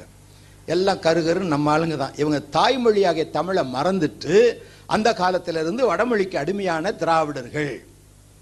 இன்னும் சிலர் தெற்கே வந்து விட்டார்கள். இங்கே வந்து சேர சோழ பாண்டியர் என்ற மூன்று பிரிவாக அவங்க ஆரியவர்த்தா கூட்டணி வச்சது மாதிரி இவங்க மூன்று பெரும் நாடுகளாக இருந்து ஒருத்தருக்கொருத்தர் ஒற்றுமையா எந்த பகைவனும் இங்கு வராதபடிக்கு அவர்கள் ராஜ்யத்தை நடத்தினார்கள். இவர்கள் திரா பெரும்பாலான திராவிடர்கள் தென்னாட்டுக்கு வந்தவர்கள். இன்னும் சில பேர் தப்பித்துக் கொள்வதற்காக பெரிய பெரிய மலைகள் மீது ஏறி சென்று விட்டார் யாரும் வந்து அடைய முடியாத காடு மலை காடுகளுக்கு போயிட்டாங்க. இவங்க அங்கேயே இருந்ததுனால மொழியை மறந்துட்டாங்க. அவங்களுக்கு மொழி இல்லை ஒலி தான் இருந்தது. அவங்க நாகரிகம் இல்லை. கடைசியில் இப்படி ஒரு கூட்டம் மலை மேலே இருக்குன்னு பிற்காலத்தில் கண்டுபிடிச்ச போது அவங்களுக்கு என்ன பேர் வச்சுட்டாங்க? ஆதிவாசி. ஆதியிலிருந்து இவங்க தான் இந்த இந்த நாட்டுக்கு சொந்தக்காரங்க என்று ஆதிவாசின்னு பேர் வச்சாங்க. போன ஆட்சியில் பிஜேபி ஆட்சியில் ஆதிவாசின்னு பேர் இருந்தால் நாங்கள் தான் ஒரிஜினல் ஆளுன்னு சொல்லிடுவான்னு சொல்லி அந்த ஆதிவாசின்ற பேரை மாற்றிட்டு வனவாசின்னு வச்சுட்டாங்க. பிஜேபி ஆட்சியில் நிறைய வேலை செஞ்சுருக்காங்க நமக்கு தெரியாது. வனவாசி அப்படின்னு பேர் வச்சுட்டாங்க. அப்போ வனவாசின்னா காட்டில் இருக்கிறவன் காட்டுமிராண்டின்னு பேர் வச்சுட்டான். ஆனால் அவன் தான் ஆதிவாசி. இப்படி அநேக திராவிட மக்கள் இந்தியாவில் சிதறி போன ஒரு காலம். ஆகவே இந்த ஆரியர்கள் என்ன செய்தார்கள்? சதுர்வேதி சதுர் சதுர்வர்ணம் நான்கு விதமான மக்கள் பிரிவை உண்டாக்கினார். சதுர்வர்ணம் சதுர்னா நாலு சதுரன்னு சொல்கிறேன் இல்லையா நாலு. நாலு விதமான ஒன்று பிராமணர் அதுக்கு அடுத்தது சத்திரியர் அதற்கு அடுத்தது வைசியர் நான்காவதாக சூத்ரர். இப்போ பிராமணன் யாருன்னு சொன்னால் எல்லாருக்கும் பெரியவன். இந்த ஆரியர்களை ஏன் பிராமணர்கள் இன்னைக்கு சொல்லிக்கிறாங்கன்னா இவங்க நாட்டை வசப்படுத்தினவர்கள் வெளியிலிருந்து வந்தவர்கள். அந்நியர் இந்த நாட்டுக்குள்ள வந்த அந்நியர். அவர்கள் எல்லாம் சேர்ந்து ஒரு அமைப்பாக ஆரியவர்த்தா என்ற ஒரு அமைப்பை ஏற்படுத்தினார்கள். அந்த அமைப்பின் பலனாகத்தான் சனாதன தர்மம் என்று ஒன்று ஆரம்பித்தார்கள். சனாதன தர்மம் சொன்னா எல்லாருக்கும் பொதுவான தர்மம் நினைச்சிடாதீங்க. இது ஆரியவர்த்தாவின் அமைப்பு. ஆரியர்கள் பின்பற்றின ஒரு மார்க்கம். ஆரியர்களுக்காக உண்டாக்கப்பட்ட மார்க்கம். ஆரியவர்த்தா சனாதன தர்மம். இந்த சத்திரியர்கள் யாருன்னு சொன்னா போர் வீரர்கள் ராஜாக்கள் எல்லாம் சத்திரியர். இவங்களுடைய வேலை என்ன? தங்களுக்கு ஆபத்து வந்தால் இவன் தனக்காக சண்டை போடணும். அதுக்காக வச்சிருந்தான் தனக்காக சண்டை போடுறதுக்கு ஆள் வேணும். அதனால கூப்பிட்டா ராஜால நீங்களாம் எனக்கு அடுத்தது. நெக்ஸ்ட் அப்படின்னா. இவன் சொல்லியிருக்கலாம்ல நான் தான் ஏன் முதல் நீ பின்னால் ஒண்ட வந்த பிடா பிடாரி நீ உறுப்பினர் பிடாரியை விரட்டுற மாதிரி என்ன நீ எனக்கு உனக்கு கீழே என்ன வைக்கிறேன்னு கேட்க ஒருத்தனுக்கு தைரியம் இல்லை. அப்பவும் அடிமையாக போயிட்டாங்க. ஆக பிராமணர்களை பாதுகாப்பதற்கு ராஜாக்களை சத்திரியர்களை பயன்படுத்தி கதங்களுக்கு கீழே அடுத்ததை வச்சுக்கிட்டாங்க. சாப்பாடு வேணுமே? உடுத்த துணி வேணுமே? அந்த பயிர் விவசாயம் செய்கிறவங்க துணி நெய்கிறவங்க இவங்களெல்லாம் சேர்த்து வைசியர்னு பேர் வச்சாங்க. மர்ச்சன்ஸ் வைசியர். தங்களுக்கு குற்றேவல் வேலை செய்கிறவர்கள் சூத்ரர். இந்த மாதிரி வச்சாங்க. சில திராவிடர்கள் இவர்களை எதிர்த்தார்கள். இவங்களுக்கெல்லாம் பஞ்சமர்னு பேர் வச்சான். தீண்டத்தகாதவன். விரோதி. ஊருக்குள்ள இருக்கக்கூடாது வெளியே போ. பஞ்சமர். தீண்டத்தகாதவர்கள். இப்படி இந்திய நாட்டு திராவிட மக்கள் அடிமைப்படுத்தப்படுவதற்கு ஒரு மூல காரணமாக சாதி அமைப்பு ஆரியர்களால் ஏற்படுத்தப்பட்டது. கடவுள் உண்டாக்கவில்லை. எந்த வேதமும் ஜாதியை சொல்லவில்லை. சமஸ்கிருத வேதமும் சொல்லலை பைபிளும் சொல்லலை குரானும் சொல்லலை. முக்கியமாக மூணு பெரிய மதங்களை பார்க்குறோம். புத்த மதத்திலையும் ஜாதி கிடையாது. ஆனால் வே- வேற நாடுகள்லையும் கிடையாது. வெளிநாட்டிலலாம் போய் நீ என்ன ஜாதின்னு கேட்க முடியாது. ஆண் ஜாதின்னு தான் சொல்லுவோம். இல்லைன்னா பெண் ஜாதியும் நம்ம நாட்டில் தான் சாதி பயங்கரம். என்ன என்னங்க என்ன ஜாதிங்க? செட்டியாருங்க என்ன செட்டியாருமா செட்டியாருக்குள்ள ஒரு செட்டியார் இருக்கார். நாட்டுக்கோட்டை செட்டியாரா கோம்டி செட்டியாரா வெள்ளான் செட்டியாரா கருப்பு செட்டியாரா? செட்டியாருக்குள்ளே நாலஞ்சு பிரிவு இருக்கும். முதலியார்னா கைக்கோள முதலியாரா செங்குந்த முதலியாரா அதுக்குள்ளே நிறைய பிரிவு இருக்கும். ஒவ்வொரு ஜாதிக்குள்ளேயும் நிறைய பிரிவு. ஜாதி சப்ஜாதி. சப்ஜாதிக்கு பிரான்ச் ஜாதி. இந்த மாதிரி பார்த்தீங்கன்னா சுமார் ஒரு மூவாயிரம் ஜாதி நம்ம நாட்டில் இருக்குது எல்கேஜிக்கு பிள்ளைய கூட்டிகிட்டு போகிறோம் சேர்க்கறதுக்கு அந்த எல்கேஜி பிள்ளையினுடைய நெத்தியில் அப்போவே சீட்டு ஓட்டிடுவாங்க. என்ன ஜாதி அப்படின்னு. நம்மளும் சொல்லுவோம் ஜாதி இந்த மாதிரி போடுங்க. பின்னால் உபயோகமாக இருக்கும். ஸ்காலர்ஷிப்பு அது மாதிரி சலுகைகள் கிடைக்கும். நம்ம வாரி வாரி கொடுக்குற மாதிரி நினைக்கிறீங்க நீங்கள்லாம். பிசி எஸ்சிக்கெல்லாம் அப்படி வாரி வாரியாக கொடுத்துட்றாங்க அரசாங்கத்தில். ஆனால் இன்னும் அதை வச்சுக்கிட்டு இருக்கிறாங்க எல்லாரும். என்னமோ நிறைய சலுகை கிடைக்கிற மாதிரி ஒரு மாய்மால தோற்றத்தை ஏற்படுத்தி இருக்கிறோம் நம்ம அரசாங்க சட்டம் வேற சொல்லுது. இந்த எஸ்சி பிசி மோஸ்ட் பேக்வேர்ட் இவங்கெல்லாம் கிறிஸ்தவங்களாக மாறினா வேற முஸ்லீமாக மாறினா அவங்களுக்கு சலுகை இல்லை அப்படின்னு ஒரு அதிகாரத்தை ஒரு சட்டத்தை போட்டு வச்சுருக்காங்க. ஆனால் ஒருத்தருக்கு கையில் எந்த கன்செஷனும் கிடையாது. நான் ஏன் இதெல்லாம் சொல்கிறேன்னா சில வரலாறுகளை தெரிந்து கொள்ள வேண்டும் முதலாவது வரலாறு தெரியலன்னு சொன்னால் நம்முடைய கிறிஸ்தவத்தை நீங்கள் அறிந்து கொள்ள முடியாது. மெய் மதத்தை அறிந்து கொள்ள முடியாது. ஆகவே இந்த ஆரியர்களுடைய வருகைக்கு பின்னால் தான் பலவிதமான சாதி பிரிவுகள் நமது நாட்டில் ஏற்படுத்தப்பட்டது. இவர்கள் ஏற்படுத்தின முதலாவது மார்க்கம் ஆரியவர்த்தா. ஆரியவர்த்தா தான் பிற்காலத்தில் சனாதன தர்மம் என்று பெயர் பெற்றது. ஆரியானிசம் என்று பேரா பெயர் வந்தது. இந்த மதங்கள் எல்லாம் ஏற்படுத்தப்பட்டது திராவிட மக்களால் அல்ல. அவர்கள் நம்புகிற வேதங்களாலும் அல்ல. தாங்கள் இந்த உலகத்தில் எல்லாருக்கும் மேலே இருக்கணுன்றதுக்காக தங்கள் வசதிக்காக மதங்களையும் சாதிகளையும் ஏற்படுத்தினார்கள். பாருங்கள் ரிக் அசுர் சாம வேதம்னு இன்னும் நாலு வேதம். அதர்வ வேதம்னு ஒன்று நாலாவது ஒன்று வச்சுருக்காங்க. ஆனால் அதர்வ வேதம் வந்து ஆரம்பத்தில் ரிக் அசுர் சாமத்தோட இல்லை. பிற்காலத்தில் சேர்க்கப்பட்டது. ரிக் அசுர் சாமம் ரிக் ஒன்று தான் வேதம் ரிக்லிருந்து கொஞ்சம் பலிகளை பற்றி பிரித்து எடுத்து அசுர்னு பேர் வச்சாங்க. துதிப்பாடலை தனியாக பிரித்து சா சாம வேதம்னு பேர் வச்சாங்க. ஆக ரிக்வேதம் ஒன்று தான் சமஸ்கிருத வேதம். அதுலேருந்து எது அசுர்வேதமும் சாம வேதமும் பிரிந்தது. அதுக்கு அநேக நூற்றாண்டுகள் கழித்து மந்திரம் மாயம் மூலிகை இந்த இரும்பை வெங்கலமாக்குறது வெங்கலத்தை செம்பை வந்து தங்கமாக்குறது அந்த மாதிரிலாம் சில வித்தைகள்லாம் செய்கிறேன்னு சொல்லி ரொம்ப பேர் ஏமாந்து போய் கொடுத்து நஷ்டமானவங்களுக்கு உண்டு. அந்த மாதிரியெல்லாம் அந்த பூ பேய் பூச்சாண்டி காற்று கருப்பு செய்வினை இதெல்லாம் சொல் சூனியம் இதெல்லாம் அந்த வேதத்தில் இருக்குது அதனால தான் அந்த அதர்வ வேணால் பிளாக் அதர்வ வேதா ஒயிட் அதர்வ வேதான்னு ரெண்டா பிரித்து வச்சுருக்கான் இந்த பிளாக் கதர் வேதத்தில் எல்லா மூலிகை மாந்திர மந்திரிகள்லாம் எழுதி வச்சிருக்கு. என்னென்ன செஞ்சால் சூன்யம் மந்திரவாதம்லாம் நிறைய இருக்குது அதில். பிசாசின் ஆவிகளை கொண்டு தள்ளப்பட்ட ஆவிகளை கொண்டு அவர்கள் அதை செய்கிறார்கள். ஆகவே அது வேதத்தோட சேர்க்க மாட்டேன் என்ற ஒரு போராட்ட காலம் இருந்தது. பிற்காலத்தில் நாலு வேதம் அப்படின்னு சொல்லி அதையும் சேர்த்து வச்சுட்டாங்க.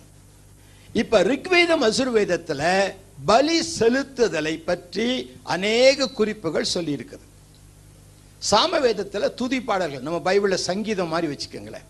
சாமவேதம் முழுதும் சங்கீதம் மாதிரி. துதி பாடல்கள் ஏராளம் உண்டு. அப்போ இந்த ரிக்வேதத்துல சிவன் பேரும் கிடையாது விஷ்ணு பேரும் கிடையாது பிரம் பிரம்மம் மட்டும்தான் இருக்கு. பிரம்மன் என்று சொன்னால் படைப்பிற்கு காரணராக இருக்கிறவன் கிரியேட்டர் பிரம்மா என்றால் நாலு தலை வச்சுக்கிட்டு இருக்கிற ஆள் இல்லை. பிரம்மா என்றால் கிரியேட்டர் கர்த்தர். நம்ம பைபிள் மொழியில் சொன்னால் கர்த்தர். கர்த்தர் என்றால் சகலமும் உண்டாவதற்கு காரணராய் இருக்கிறவர். காரண கர்த்தா கர்த்தர் என்று சொன்னால் கிரியை செய்கிறவர். அவர் சொன்னதுனால எல்லாம் உண்டாச்சுன்னு வாசிக்கிறோம். ஆகவே இந்த ரிக்வேதத்தில் பார்த்தீங்கன்னாக்க முதல் வார்த்தையை அக்னின்னு சொன்னேன். அங்கேயும் கடவுள் தெரியல. ஆனால் ஒரு படைப்பின் தெய்வம் ஒருத்தர் இருக்கிறார் அப்படின்னு நம்பினாங்களே தவிர விஷ்ணு சிவன்கிற பேரே நீங்கள் பார்க்கவே முடியாது ரிக்வேதத்தில் வாயு வருண அக்னி இந்திரன். இந்திரன் என்று சொன்னால் தலைவன் என்று பேர் தூதர்களுக்கு தலைவன். இந்திரன் ஒரு பொருளின் திறன். இப்போ பாருங்க. கஜங்களின் திறன். என்ன சொல்லுவீங்க? கஜேந்திரன். ஒரு பத்து யானை நின்னதுன்னா அதுக்கு ஒரு தலைவர் இருப்பார். தெரியுமா? பார்த்துருக்கீங்களா?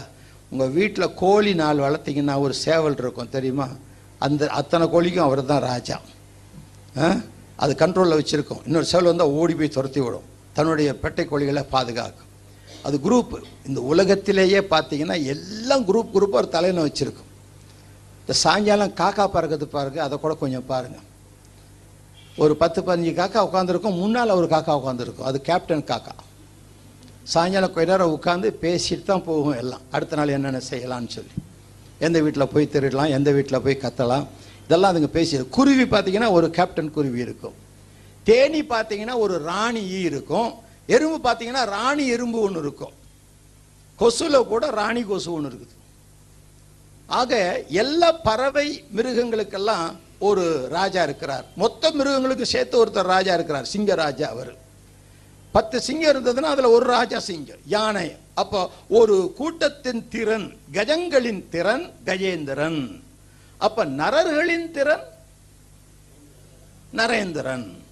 சுரர்களின் திறன் சுரேந்திரன். ராஜாக்களின் திறன் ராஜ் இப்ப நல்லா சொல்லுவீங்க நல்லா சொல்லிட்டு வர. ராஜேந்திரன்.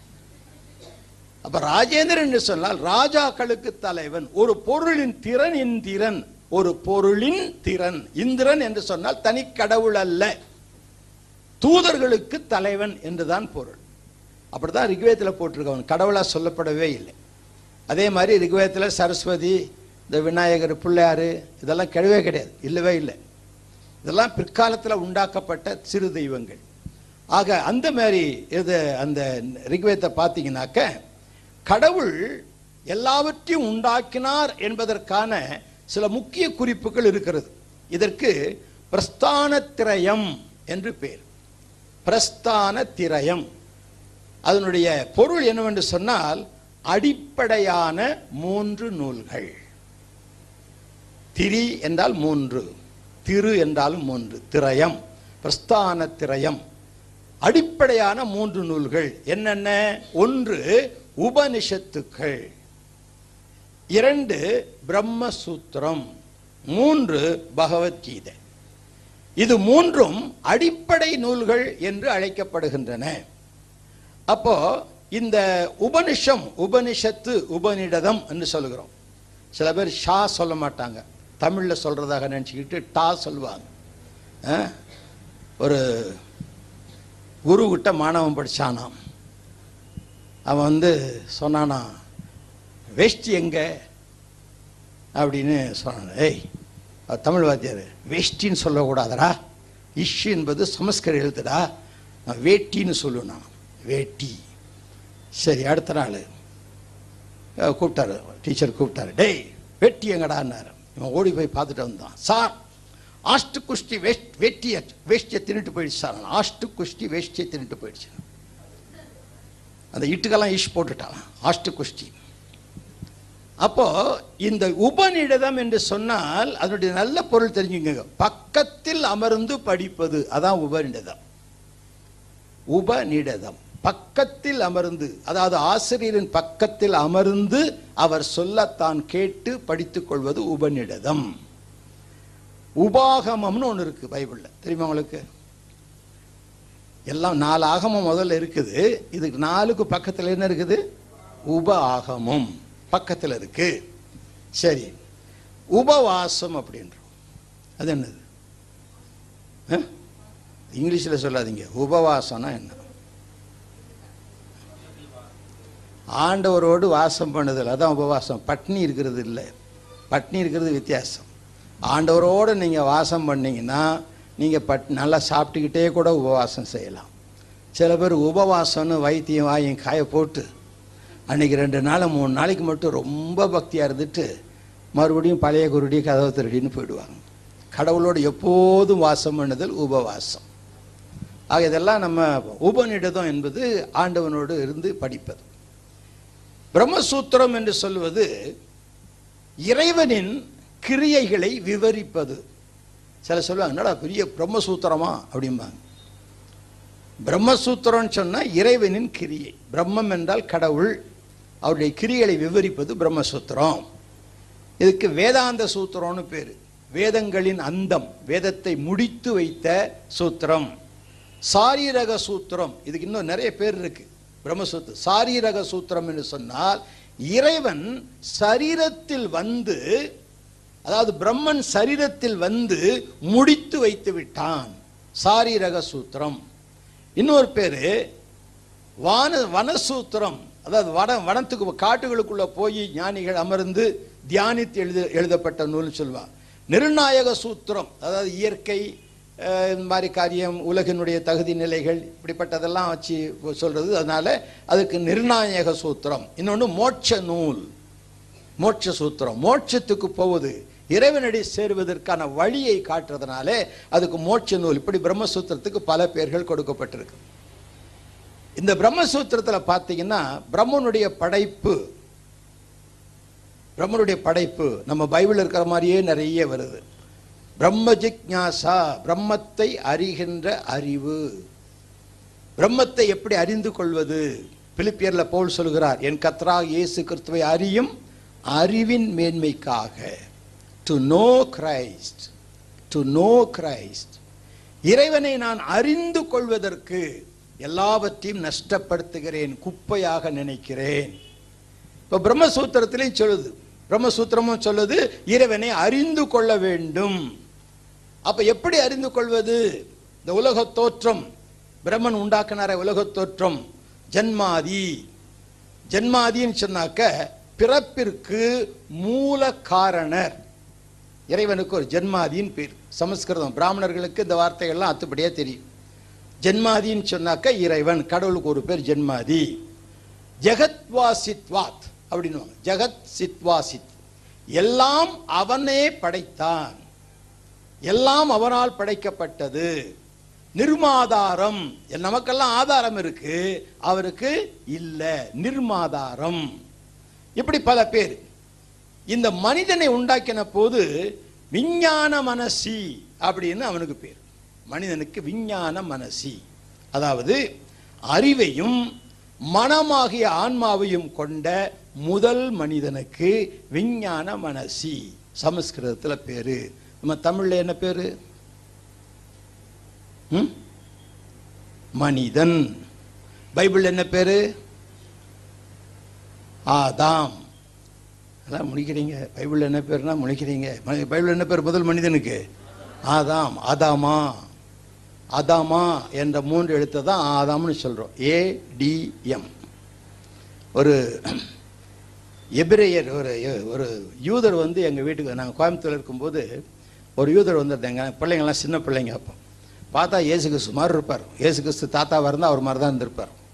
அப்போவே அவருக்கு எழுபத்தாறு வயசு. எனக்கு முப்பத்தி ஆறு வயசு இருக்கும்போது அவருக்கு எழுபத்தாறு வயசு. அவர் ஒரு நல்ல ரொம்ப காலம் கழிச்சு யூதராக இருந்து கிறிஸ்தவராக மாறினவர். எங்கள் வீட்டை கொஞ்ச நாள் வந்து தங்கியிருந்தார். அவர் இந்த மனிதனுக்கு முதல் மனிதனுக்கு ஏன் ஆதாம்னு பேர் வச்சார் ஆண்டவர்னு ஒரு நாள் கேட்டேன். எனக்கு சிலதெல்லாம் தெரிஞ்சுக்கணும்னு ஆசையில் கேட்டேன். சொன்னார் அது ஆதாம் இல்லை அதாம்மா அதாம். ஆதாம் இல்லை ஆதம்.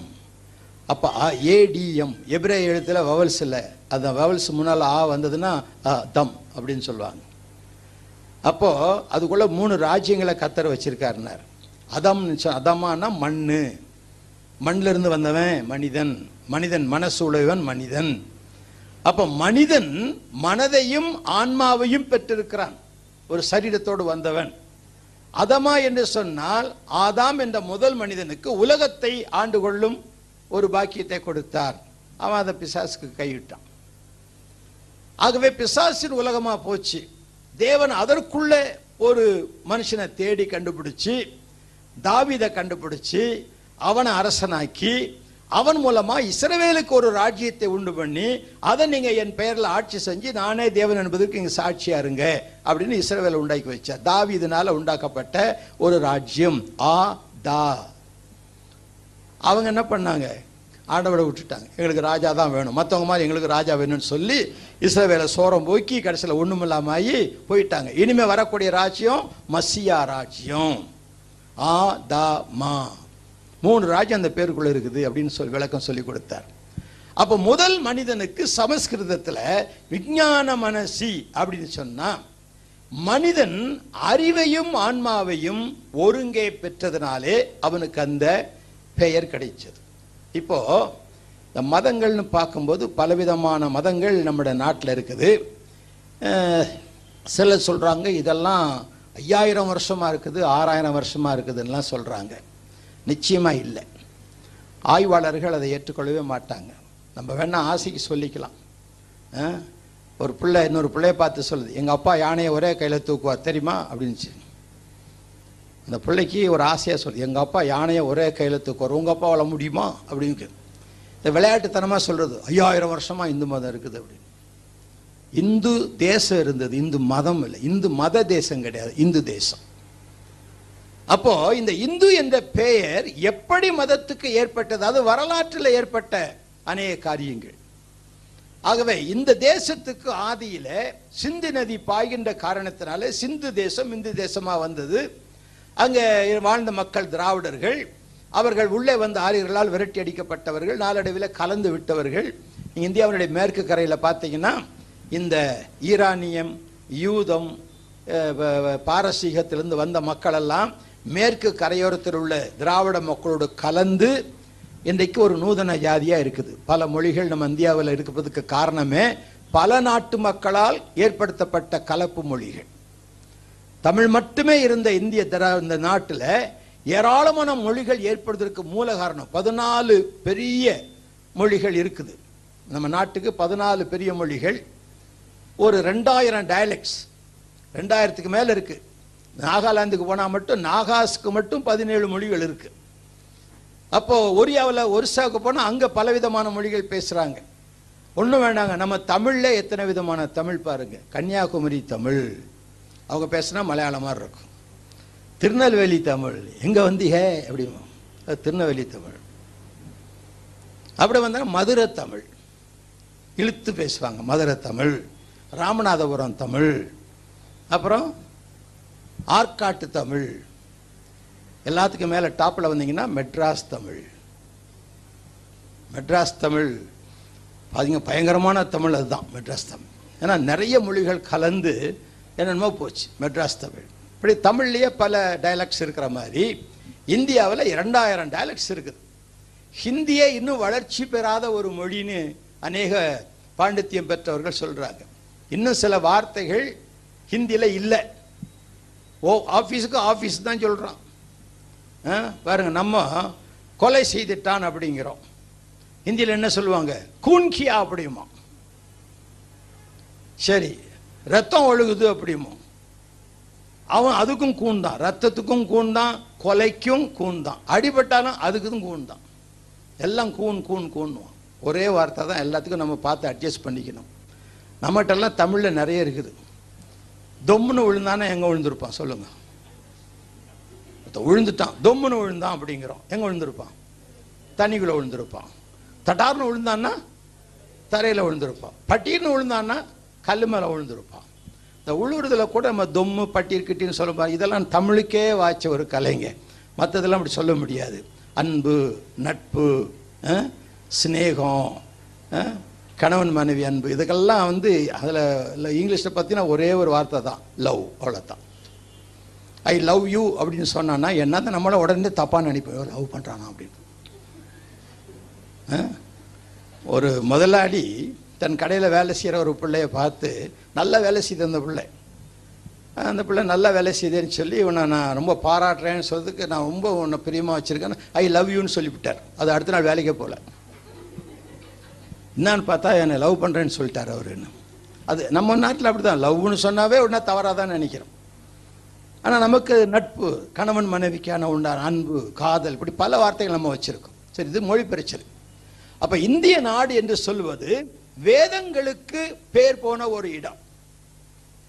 ஆதி வேதம் என்று சொல்லக்கூடிய ரிக்வேதத்தில் படைப்பை பற்றி சொல்லக்கூடிய காரியம் இறைவனே எல்லாரையும் படைத்தார். இப்போ நம்ம பைபிளில் பார்த்தீங்கன்னா தேவன் ஒரு வார்த்தை சொன்னால் சகலமும் உண்டாயிற்று என்று பார்க்கும் எல்லாம் பிறப்புக்கு மூல காரணரே கடவுள் தான் அவர் தான் உயிர் கொடுக்கிறவர். உயிர் எடுக்கிறவர் அவர் தான் காப்பாற்றுகிறவர் அவர் தான் ஆகவே எல்லாவற்றையும் ஆண்டவர் உண்டாக்கி வைத்திருக்கிறார். அதுக்கப்புறம் தான் கொஞ்சம் கொஞ்சமாக பிரிவுகள். மனிதனுடைய வாழ்க்கை முன்னேற முன்னேற கொஞ்சம் ம வித்தியாசமான காரியங்கள்லாம் வருது. இந்த வேதங்களை விளங்கி கொள்வதற்காக அவர்கள் உபனிஷத்துக்கள் எழுதினார்கள். இறைவனுடைய சமூகத்தில் குருவனுடைய பக்கத்தில் உட்காந்து படித்து படித்து படித்து அப்போது பேனா கிடையாது பேப்பர் கிடையாது. குரு சொல்வார் சீயம் காதில் கேட்டு மனப்பாடம் பண்ணிக்கணும். விலங்குகள்லாம் திருப்பியும் கேட்பார். திருப்பியும் சொல்லிக் கொடுப்பார். இப்படி வாய்வழி செவி வழியாக கற்ற காலம் ஒன்று இருந்தது. ஆக அப்போ எழுத்தில் எதுவும் இல்லை. கிமுவில் எழுத்தில் எந்த வேதமும் எழுதப்படவில்லை. கேட்டு கேட்டு பெற்றுக்கொண்டது தான் அதற்கு பின்னால் வந்த காலத்தில் தோலில் எழுதினாங்க பாப்பிரஸ் என்ற புல்லில் எழுதினாங்க இப்படி பலவிதமான துணியில் எழுத ஆரம்பிச்சாங்க. இப்போ பேப்பர் வந்துடுச்சு. இப்போ தான் நமக்கு நல்ல நல்ல பேப்பர்லாம் வந்திருக்குது. ஆகவே வேத நூல்கள் என்று சொல்லும்போது இந்தியாவில் பார்த்தீங்கன்னா ரிக்வேதம் அதிலிருந்து பிறந்த சாமவேதம் ச- அப்புறம் அசுர்வேதம் நான்காவது அதர்வ வே அதர்வ வேதம் என்று சொன்னேன். இதுக்கப்புறம் உபனிஷத்துக்கள். இந்த உபனிஷத்துக்களை விளங்க வைப்பதற்காக பெரிய பெரிய கதைகள் எழுதினாங்க. இதிகாச கதைகள். அந்த இதிகாசங்களில் வருவதுதான் மகாபாரதம் ராமாயணம். கீதை வராது. கீதை இதிகாசத்தில் வராது. பகவத்கீதை வந்து எதில் வருதுன்னு சொன்னால் பிரஸ்தான திரயம் என்று முதலட்சணம் பாருங்க அதில் மூன்றாவது நிலை அது. ஆக ராமாயணமும் மகாபாரதமும் எப்போ எழுதப்பட்டது என்று ஒரு கேள்வி எழுந்துகுமானால் எந்த அடிப்படையில் எழுதப்பட்டது என்ற ஒரு கேள்வி எழு எழுதுமானால் பைபிள் தான் அதுக்கும் காரணமாக இருக்கு. ஏன்னா பைபிள் இல்லாதபடி இன்றைக்கு எங்கேயும் மார்க்கங்கள் இல்லை மதங்களும் இல்லை. உலக படைப்பில் எடுத்துக்கொண்டீங்கன்னாக்க மனிதனை எப்படி ஆண்டவர் உண்டாக்கினார் என்பதை பிரம்மசூத்திரம் அழகா சொல்லுது. அதுக்கு அடுத்தபடியாக இந்திய நிலையில் நம்முடைய சைவ சித்தாந்தம் சொல்லுது. மனுஷனை எப்படி ஒரு உண்டாக்கினார் அப்படின்னு கேட்டால் நம்ம ஆதியாமத்தில் படிப்போம். தேவன் மண்ணால் ஒரு மனுஷனை உண்டாக்கினார். அவனுடைய விழா எலும்பிலிருந்து ஒரு பெண்ணை உண்டாக்கினார். அவங்க ரெண்டு பேரையும் கணவன் மனைவியாக வச்சார். அவங்க வாழ்கிறதுக்கு ஒரு உலகத்தை உண்டாக்கினார். ஆனால் அவங்க பாவத்தில் விழுந்துட்டாங்க. அதனால் பாவம் வந்துருச்சு அப்படின்ட்டு நம்ம சொல்லுவோம். பிரம்மசூத்திரத்துலேயும் அதே மாதிரி. இரவினால் படைக்கப்பட்ட இந்த மனிதன் பாவத்தில் விழுந்து விட்டதனாலே இறைவனை அறியும் அறிவு மனிதனுக்கு இல்லை. ஆன்மீகனாய் இருக்க வேண்டியவன் வெறும் மனிதனாக போய்விட்டான். மண் அன் என்று சொன்னேன். நினைப்பவன் மண் என்றால் நினைப்பவன். எதை நினைப்பவன்?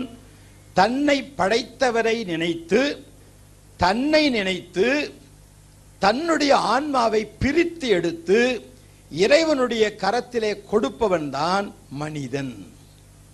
தன்னை நினைக்க வேண்டும் தன்னை படைத்த இறைவனை நினைக்க வேண்டும். அதை நினைத்து என்னை படைத்தாரே என்று தன் மனதை தன்னுடைய ஆன்மாவை அவருக்கு திரும்ப அவர் கையில் கொடுப்பவன் தான் மனிதன்.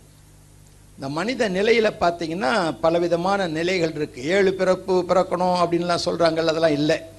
முதலாவது மண் என்றதோடு கத்தருடைய ஆவி சேர்ந்ததுனால மனிதன் என்று சொல்லுகிறோம். இந்த மனிதன் என்பது முதல் நிலை. இந்த மனிதனுக்குள்ள திடீர்னு அந்த ஆன்ம உணர்வு வந்துடுது. ஆகவே அவன் ஆத்மன். இரண்டாவது நிலை ஆத்மன். மனிதனது ஆத்மன். மூன்றாவது அவன் ஒரு புதிய ஜீவனை பெறுகிறான். அதனால ஜீவாத்மா. மூன்றாவது நிலை ஜீவாத்மா. அப்புறம் ஜீவாத்மாவா வரும்போது இறைவனுடைய ஞானம் பெறுகிறான். நான்காவது நிலை ஞானாத்மா. இப்போ ஞானம் வந்த உடனே அவன் உலகத்தோட சேர மாட்டான் இறைவனோட சேர்றான். இறைவனோடு இருக்கிறதுனால யோகாத்மா யோக் என்றால் இணைப்பது. யோகா என்று சொன்னால் இறைவனோடு இடைபடுவது. யூஜ் என்ற வார்த்தையிலிருந்து யோகா யோக் என்ற வார்த்தை. பேர் மை யோக் அப்படின்னார். என்னுடைய நுகத்தை ஏற்றுக்கொள்ளுங்கள். அப்போ இறைவனோடு நாம் இணைக்கப்படுகிறோம். ஒரு இதில் ஒரு பக்கம் ஒரு மாடு இன்னொரு பக்கம் இன்னொரு மாடு சேர்ந்தால் நுகம் பூட்டுற மாதிரி. இயேசுவோடு நம்ம இணைக்கப்படுறதுனால அதுக்கு யூஜ் என்று பேர் யோகா. அப்ப யோகாத்மா என்பது ஒரு நிலை. அந்த இறைவனோடு சேர்ந்த நிலையில அவன் எல்லாராலும் போற்றப்படுகிறபடியினால் மகாத்மா என்ற நிலைமைக்கு உயருகிறான். நம்ம நாட்டுக்கு காந்திக்கு பேர் என்னது? மகாத்மா காந்தி. ஒரு இந்தியா தேசம் முழுவதும் அவரை ஏற்றுக்கொண்டது. ஆகவே மகாத்மா. இந்த மகாத்மா நிலையிலிருந்து அவன் மறிக்கும் போது சரீரத்தை விட்டு அவன் ஆன்மா இறைவனோடு போகிறது பரமனோடு போகிறதுனால் அவன் பரமாத்மா நிலை அடைகிறான். ஆகவே மனிதனுடைய ஏழு நிலை மனிதன் ஆத்மன் ஜீவாத்மா ஞானாத்மா யோகாத்மா மகாத்மா பரமாத்மா. இதுதான் மனிதனுடைய ஏழு நிலையை தவிர ஏழு தரம் பிறக்கணும் அப்படிங்கிறதெல்லாம் இல்லை. வள்ளுவர் வந்து எழுபிறப்பு ஏமா புடைத்துன்னு பாடிட்டாராம். வள்ளுவரே சொல்லிட்டார் அப்படின்னா வள்ளுவர் என்ன சொன்னாரு? ஒருத்தன் நல்லவனாக வாழ்ந்தா அவனுடைய ஆசீர்வாதம் ஏழு சந்ததிக்கு போகும்னார். அவனிலிருந்து பிறக்கிற ஏழு சந்ததிக்கு அந்த ஆசீர்வாதம் இருக்கும். நம்ம பைபிளில் சொல்லியிருக்குது இல்லையா? நீதிமொழிகளில் இருபதாம் அதிகாரத்தில் ஏழாம் அவசரம் படிக்கிறோம் இல்லையா? நீதிமான் தன் உத்தமத்தில் நடக்கிறான் அவனுக்கு பிற்பாடு அவன் பிள்ளைகளும் ஆசிர்வதிக்கப்படுவார்கள். இதைத்தான் வள்ளுவர் சொல்றார் ஏழு பிறப்பும் ஏமாப்படுத்தினா ஏழு பிறவி எடுக்கணும்னு சொல்லவே இல்லை. இந்த ஏழு பிறவி எடுக்கணுன்றதெல்லாம் கடவுள் நம்பிக்கையற்றவர்கள் கொண்டு வந்த காரியம் என்று நான் ஆரம்பத்தில் சொன்னேன். அப்போ இந்தியாவில் பார்த்தீங்கன்னா பிராமணியம் என்னும் சனாதன தர்மம் வடக்கு இந்தியாவை வட இந்தியா முழுவதையும் ஆக்கிரமித்து கொண்டது. அதுக்கு அதுக்கப்புறம் பார்த்தீங்கன்னா இந்த ஆரியத்தை உடைக்கிறதுக்குன்னே ஒரு கூட்டம் இருந்தது. அதான் ஜைன மார்க்கம். கடவுள் நம்பிக்கையற்ற மார்க்கம். காரணம் என்ன? திராவிட மக்கள் ஜைன மார்க்கத்தை ஏற்படுத்துவதற்கு காரணம் ஆரியர்கள் பலி செலுத்துகிறதை ஆதாரமாக கொண்டவர்கள். சொல்லும்போது நீங்க யோசிக்கணும். பிராமணர்கள் பரி செலுத்துவாங்களா? செலுத்தினாங்க. ரிக்வேதத்தில் படிச்சீங்கன்னா ஒவ்வொரு பிராமணனும் பலி செலுத்துதலை தன் தலையாய கடமையாய் கொண்டிருந்தான் என்று திட்டவட்டமாக அறிய தருகிறது. இன்னும் சொன்னால பாருங்க பிருகதாரணி உபனிஷத்து நான் குறிப்பு எழுதி வச்சுக்கொள்ளுங்க. பிருகதாரணி உபனிஷத்து ரெண்டாம் அதிகாரம் ரெண்டாம் பாடல்ல சொல்லியிருக்குது பிராமணர்கள் வேதத்தை கற்பதாலும் பலி செலுத்துவதாலும் பரிசு பெறுவதினாலும் பிரம்மனை அறிய முடியும். பிரம்மசூத்திரம் மூன்றாம் அதிகாரம் நான்காம் வசனத்தில் சொல்லியிருக்குது இதனால் வேள்வித்தி இயற்றுவது தேவையற்றது. அப்ப இறைவனை அறியக்கூடிய ஒரு அறிவு வேதத்தை கற்பதாலும் பலி செலுத்ததினாலும் கிடைக்கிறதுனாலே பலி செலுத்துதல் தலையாய மார்க்கம். யஜ்யம் பிரதமானி தர்மானி அப்படின்னு சொல்றாங்க. பலி செலுத்துவதே எல்லா தர்மத்திலும் சிறந்த தர்மம். அப்ப பலி செலுத்துதலை ஆதாரமாக கொண்ட பிராமணர்கள் இப்ப ஏன் பலி செலுத்துறது இல்லை? இப்ப அவங்க பலி செலுத்த மாட்டேன்றாங்களே. நாங்கள்லாம் வெஜிடேரியன் சொல்றாங்களே. எப்படி வந்தது அவங்க வெஜிடேரியனா எப்போ மாறினாங்க? அப்ப இது சரித்திரம் வரலாற்று மாறிக்கொண்டு வருகிறது. ஆதியிலே இவர்கள் பலி செலுத்தி மிருகங்களை கொன்று மூன்று முக்கியமான பலி செலுத்துதல் ரிக்வேதத்தில் குறிக்கப்பட்டிருக்குது. ஒன்று நரமேத்திய யஜ்ஞம் மேத்தியம் என்றால் சரீரம். நரன் என்றால் மனிதன். நரமேத்திய மனிதனின் சரீர சரீரத்தை யஜ்யம் பலி செலுத்து. இரண்டாவது கோமேத்திய யஜ்யம். கோ என்றால் பசு. பசுவின் சரீரத்தை பலி செலுத்துதல். மூன்றாவது அஸ்வமேத யஜ்யம். அஸ்வம் என்றால் குதிரை. குதிரையின் சரீரத்தை பலி செலுத்து. இந்த மூன்று பலிகளையும் ஆதியில பிராமணர்கள் ஆரியர்கள் செலுத்தி வந்தார்கள். ஒவ்வொரு பிராமணனும் பலி செலுத்தி அதில் மிகுந்ததை தானும் புசித்து சோமபானம் என்னும் மதுவை குடித்தார்கள். பூர்வ காலத்தில் மாட்டுக்கறி தின்னு கல்லு குடிச்சது யாரு? இவங்க தான் இது அவங்க வேதத்தில் எழுதியிருக்குது. இன்றைக்கி அவங்க அதை விட்டுட்டு நம்மளெல்லாம் திங்க வச்சுட்டு நான் ரொம்ப சூப்பர்னு சொல்லிகிட்டு இருக்கிறாங்க. முதல்ல தின்னதே இன்றைக்கும் காஷ்மீர் பிராமணர்கள் மாட்டுக்கறி திங்கிறாங்க. பெங்கால் பிராமணர்கள் மீன் திங்கிறாங்க. உத்தரப்பிரதேசத்தில் இருக்கிற பிராமணர்கள் வெங்காயமும் வெள்ளைப்பூண்டும் சேர்க்க மாட்டாங்க. ஏன்னா அதுக்கு கறிக்கு சமமாக தமிழ்நாட்டு பிராமணன் வெங்காய சாம்பார்னா டேம் கட்டி அடிப்பான். அப்போ பிராமணர்களுக்குள்ளே இத்தனை வித்தியாசமான சாப்பாட்டு நிலைமைலாம் இருக்குது. இதெல்லாம் நடைமுறையில் இருக்கக்கூடிய காரணம்தான். அதனால் நம்ம பொது நோக்கோட நம்ம பார்த்தோமானால் மக்கள் எப்படி காலத்தில் வேதத்தாலே பிரிக்கப்பட்டார்கள்? இந்த வேதத்தை எப்படி அவர்கள் பிரித்தார்கள்? ஏன் ஜைன மார்க்கம் வந்தது? மகாவீரர் என்ற திராவிடன் நல்ல நல்ல மிருகங்களை எல்லாம் பலி செலுத்துறாங்களே நம்ம கடவுளும் வேண்டாம் பலியும் வேண்டாம்னு சொல்லி கடவுளற்ற மார்க்கமாகிய ஜெயின மதத்தை ஆரம்பித்தார். ஆகவே ஜைன மார்க்கத்தை திராவிடருடைய மார்க்கத்தை அநேக மக்கள் பின்பற்றினார் ஏன் கடவுள் பேரை சொல்லிக்கிட்டு நல்ல நல்ல மிருகங்கள்லாம் பலி செலுத்தணும்னு சொல்லி பெருவாரியா ஜைனர் பின்னால போக ஆரம்பிச்சாங்க. அந்த நேரம்தான் நேபாள் தேசத்தில் இருந்த புத்தர் சித்தார்த்தர் அவர் புத்தருங்கிறது ஒரு பேர் கிடையாது அவர் பேர் சித்தார்த்தர். ராஜகுமாரனாக இருந்தார் கல்யாணம் ஆகி அந்த புறத்தில் ஜாலியாக வாழ்ந்துட்டு இருந்தார். ஒரு நாள் அவர் அரண்மனை விட்டு வெளியே யாருக்கும் தெரியாமல் வந்துட்டார். வரும்போது ஒருத்தர் ஒரு வயசான கிழவர் குச்சி ஊனிக்கிட்டு மெதுவாக நடந்து போனார். அதை பார்த்தவொடனே அவருக்கு ஒரு சிந்தனை நம்மளும் இப்படி தான் ஆகிடுவோமோ அப்படின்னு. அதைத்தானே வேணும்? அப்புறம் இன்னும் பக்கம் பானார். அங்கே ஒரு சவம் செத்து போன பணத்தை தூக்கிட்டு வந்தாங்க. இன்னொருத்தன் நோயில் குளிரில் நடுங்கிக்கிட்டு இருந்தான். நோய் வாய்ப்பட்டு இருந்தான் இந்த மூணையும் பார்த்தார். மூப்பு பிணி சாக்காடு. மூப்பு என்றால் வயதான ஒரு மனிதன் பிணி என்றால் நோய்வாய்ப்பட்டவன் சாக்காடு என்றால் செத்து போனவன் இந்த மூன்றையும் பார்த்து அவருடைய சிந்தனை அதிகமாகி இப்படிப்பட்ட நிலை நம்ம வருவதற்குள்ள நம்ம ஒரு முது நிலை அறிய வேண்டும் என்று சொல்லி பிரயாசப்பட்ட வெளியில சரவணனை விட்டு ஓடியாந்துட்டார் பயந்து போய். அப்படி வந்த நிலையில் தான் அவர் ஜைன மார்க்க கருத்துக்களை ஏற்றுக்கொண்டு அவர் பிரச்சாரம் பண்ண ஆரம்பிச்சார். இவர் சித்தார்த்தர் ஒரு அரசு குமாரனா இருந்தபடியினாலே அநேக குறுநில மன்னர்களும் பெருநில மன்னர்களும் அவரை அழைச்சி தங்களுடைய கோர்ட்டில் வச்சு அவருடைய பிரசங்கத்தெல்லாம் கேட்டாங்க. கடைசியில் இந்தியா புத்தர் புத்தா என்று சொன்னால் டீச்சர்னு அர்த்தம். புத்தான்னா டீச்சர். அப்போ போதிக்கிற போத சத்துவர் போத சத்துவர் நல்லா போதிக்கக்கூடிய சத்துவத்தை போ- போதிக்கக்கூடியவர். ஆகவே அவரை எல்லாரும் பின்பற்றி அவரை புத்தா புத்தான்னு கூப்பிட்டு இந்தியா புத்த நாடாக மாறிவிட்டது. ஒரு அறநூறு ஆண்டுகள் இந்தியா இந்து நாடு இல்லை புத்த நாடு. அப்ப இந்துன்ற பேரே கிடையாது. புத்த நாடாக இருந்தது.